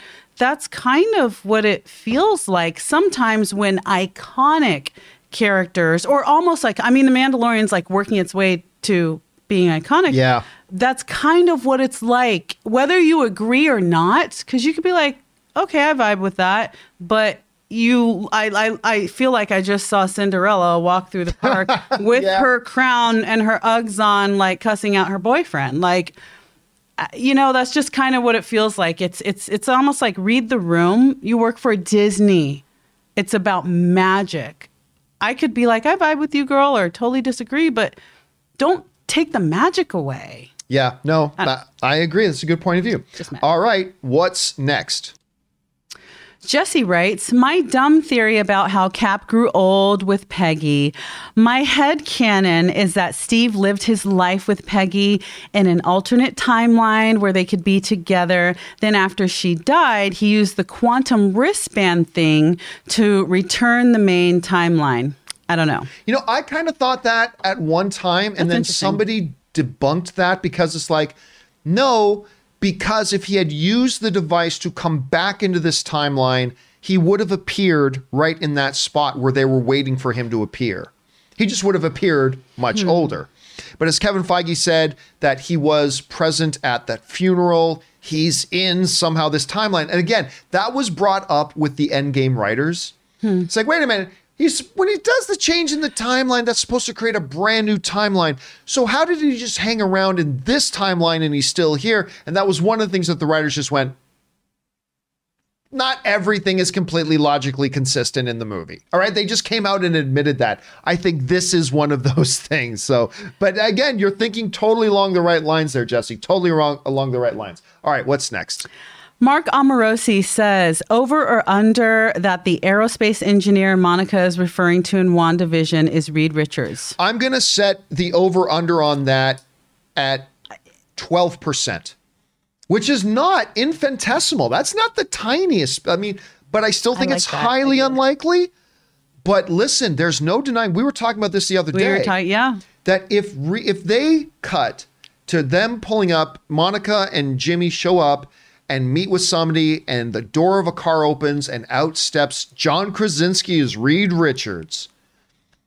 The, that'll be the Earth shakes kind of movement. The I inter- will break my phone. I will throw it. You will it. throw things. through That's the why you're not coming over to watch it with us. 'cause I like my TV like this here. completely intact. Yes. I it would be insane. I think it is very unlikely, but not infinitesimal. I will set the chances at twelve percent chance that that happens. What if you had to give it a percentage chance, Kimberly? Where would you set the chances at? Out of 100? Yeah. Not what would you? How much would you want it? Okay. what do you think the actual Let me chances scale are it back my excitement. happens? Uh, I would say like 30%. Woo! You're gonna go that high? Thirty. I am going to go high. Yeah. All right. Yeah. We'll, we'll, we'll we're only but what? it's I five mean days away. 30 now? out of 70 it's not it's not it's not that great. Yeah. All right. What's next? AV Callie says crazy theory. Bringing in the X-Men mutants, Monica if she goes back to the Wakanda paradox. Wanda. I'm sorry. I'm so sorry. Back to the Wanda paradox. She will once again be exposed to massive radiation. What if all those Westview residents, the thousands of them, are getting exposed to radiation and thus mutants are born? Yeah, we've addressed this several times already. And again, listen, I, I get it. We're always looking for ways. All of us fans do this all the time. Uh, it- it's like, I uh, look uh, when the two characters were having dinner in the restaurant. The cheese in the corner was the color of red on its wrapper. Iron Man wears a red suit of armor. There's a connect. Like we all do Somebody's this. That's gotta me focus all the on the time. details. We do this all the time. I do it. You do it. I, again, and there are logical reasons to maybe think that here. Again, I still don't think it all. When again, when Kevin Feige was planning WandaVision, he had no idea they were getting X Men, and he couldn't write in X Men things to it. Doesn't mean he didn't have a lot of time to change his mind if he wanted to, but I still don't think that's the case. But it could be. It's on the table. Let's see where they go. All right, what's next? Scott Brown says, This Carano thing is driving me crazy. People are in outrage. She should have the right to her own opinion. True, you do have the right to your own opinion, but when you express that opinion on a public forum, there are going to be consequences. This is nothing new. More specifically, when you work with a high profile, high visibility company where you now become associated with them, you have to keep that in mind when you're making big public uh, statements. Ask anybody who works like for a big media company. Like they have to be very careful. You can't do like, again we've gone over the issues of things like the nhl or the nba has some very strict the nfl protect the shield in the nfl when you have a unbelievably unique high level position of privilege and money like Gina Carano had or NHL players have or NBA players have, you are just going to have to live by a little bit of a different set of rules than everybody else gets to live by for a little while. Mm. And that's just one of the cases. So, yeah, it is what it is. All right, and I think we're down to our final question of the day. What is our final question of the day? Yes, AV Callie says at the end of WandaVision, she ends by saying, No more miracles. I don't know what that would mean though. Do, with like, does that does any exhibition of superpowers considered a miracle? Does that mean they're gonna have to cancel Thor: Love and Thunder because Thor no longer has powers, or you know? So I don't know. I, I it would all depend on what you mean by miracles. I am look Because Hulk is a science experiment. Technically, he's not a miracle. Who's He's who's that? Hulk with the radiation. Hulk technically gamma, is a science experiment, you know, right? so Thor says what you call magic and others call science. We at Asgard, we see them as one and the same, Mm-hmm. right? I mean, so it would all depend on what that definition is, I suppose. But I do believe, like I said before, I believe WandaVision will end with a version or variation of that iconic House of M line. When Wanda says no more mutants, she's going to say no more something. What it's going to be, I don't know, but I believe it is going to be something. All right, guys. That will do it for this. We are now all caught up. That'll do it for this installment of the companion video, guys. Thank you so much for being here. And of course, again, a big thank you to Kimberly Curran for being here and doing all this stuff. Kimberly, thank you so much. Thank and you so much. Again, where can people follow you on social media if they would like to do that? You guys can follow me on Instagram at was good Kimberly. That's W U Z, and Kimberly is spelled K I M B E R L Y. Was good Kimberly on Instagram. Make sure you guys go and follow her. Guys, thank you for taking the time to watch this episode. It's always humbling and honoring that you guys would take some of the time in your day to watch this stuff. Also, special thank you to all you guys who sent in those questions. Number one, because you gave us great fun things to talk about, but number two, you supported this channel as you did it. Also, for those of you guys who have been waiting on part two of the WandaVision spoiler discussion, that video is also going up today. Uh, Robert Meyer Burnett is hosting that one, so keep your guys' eyes open for that.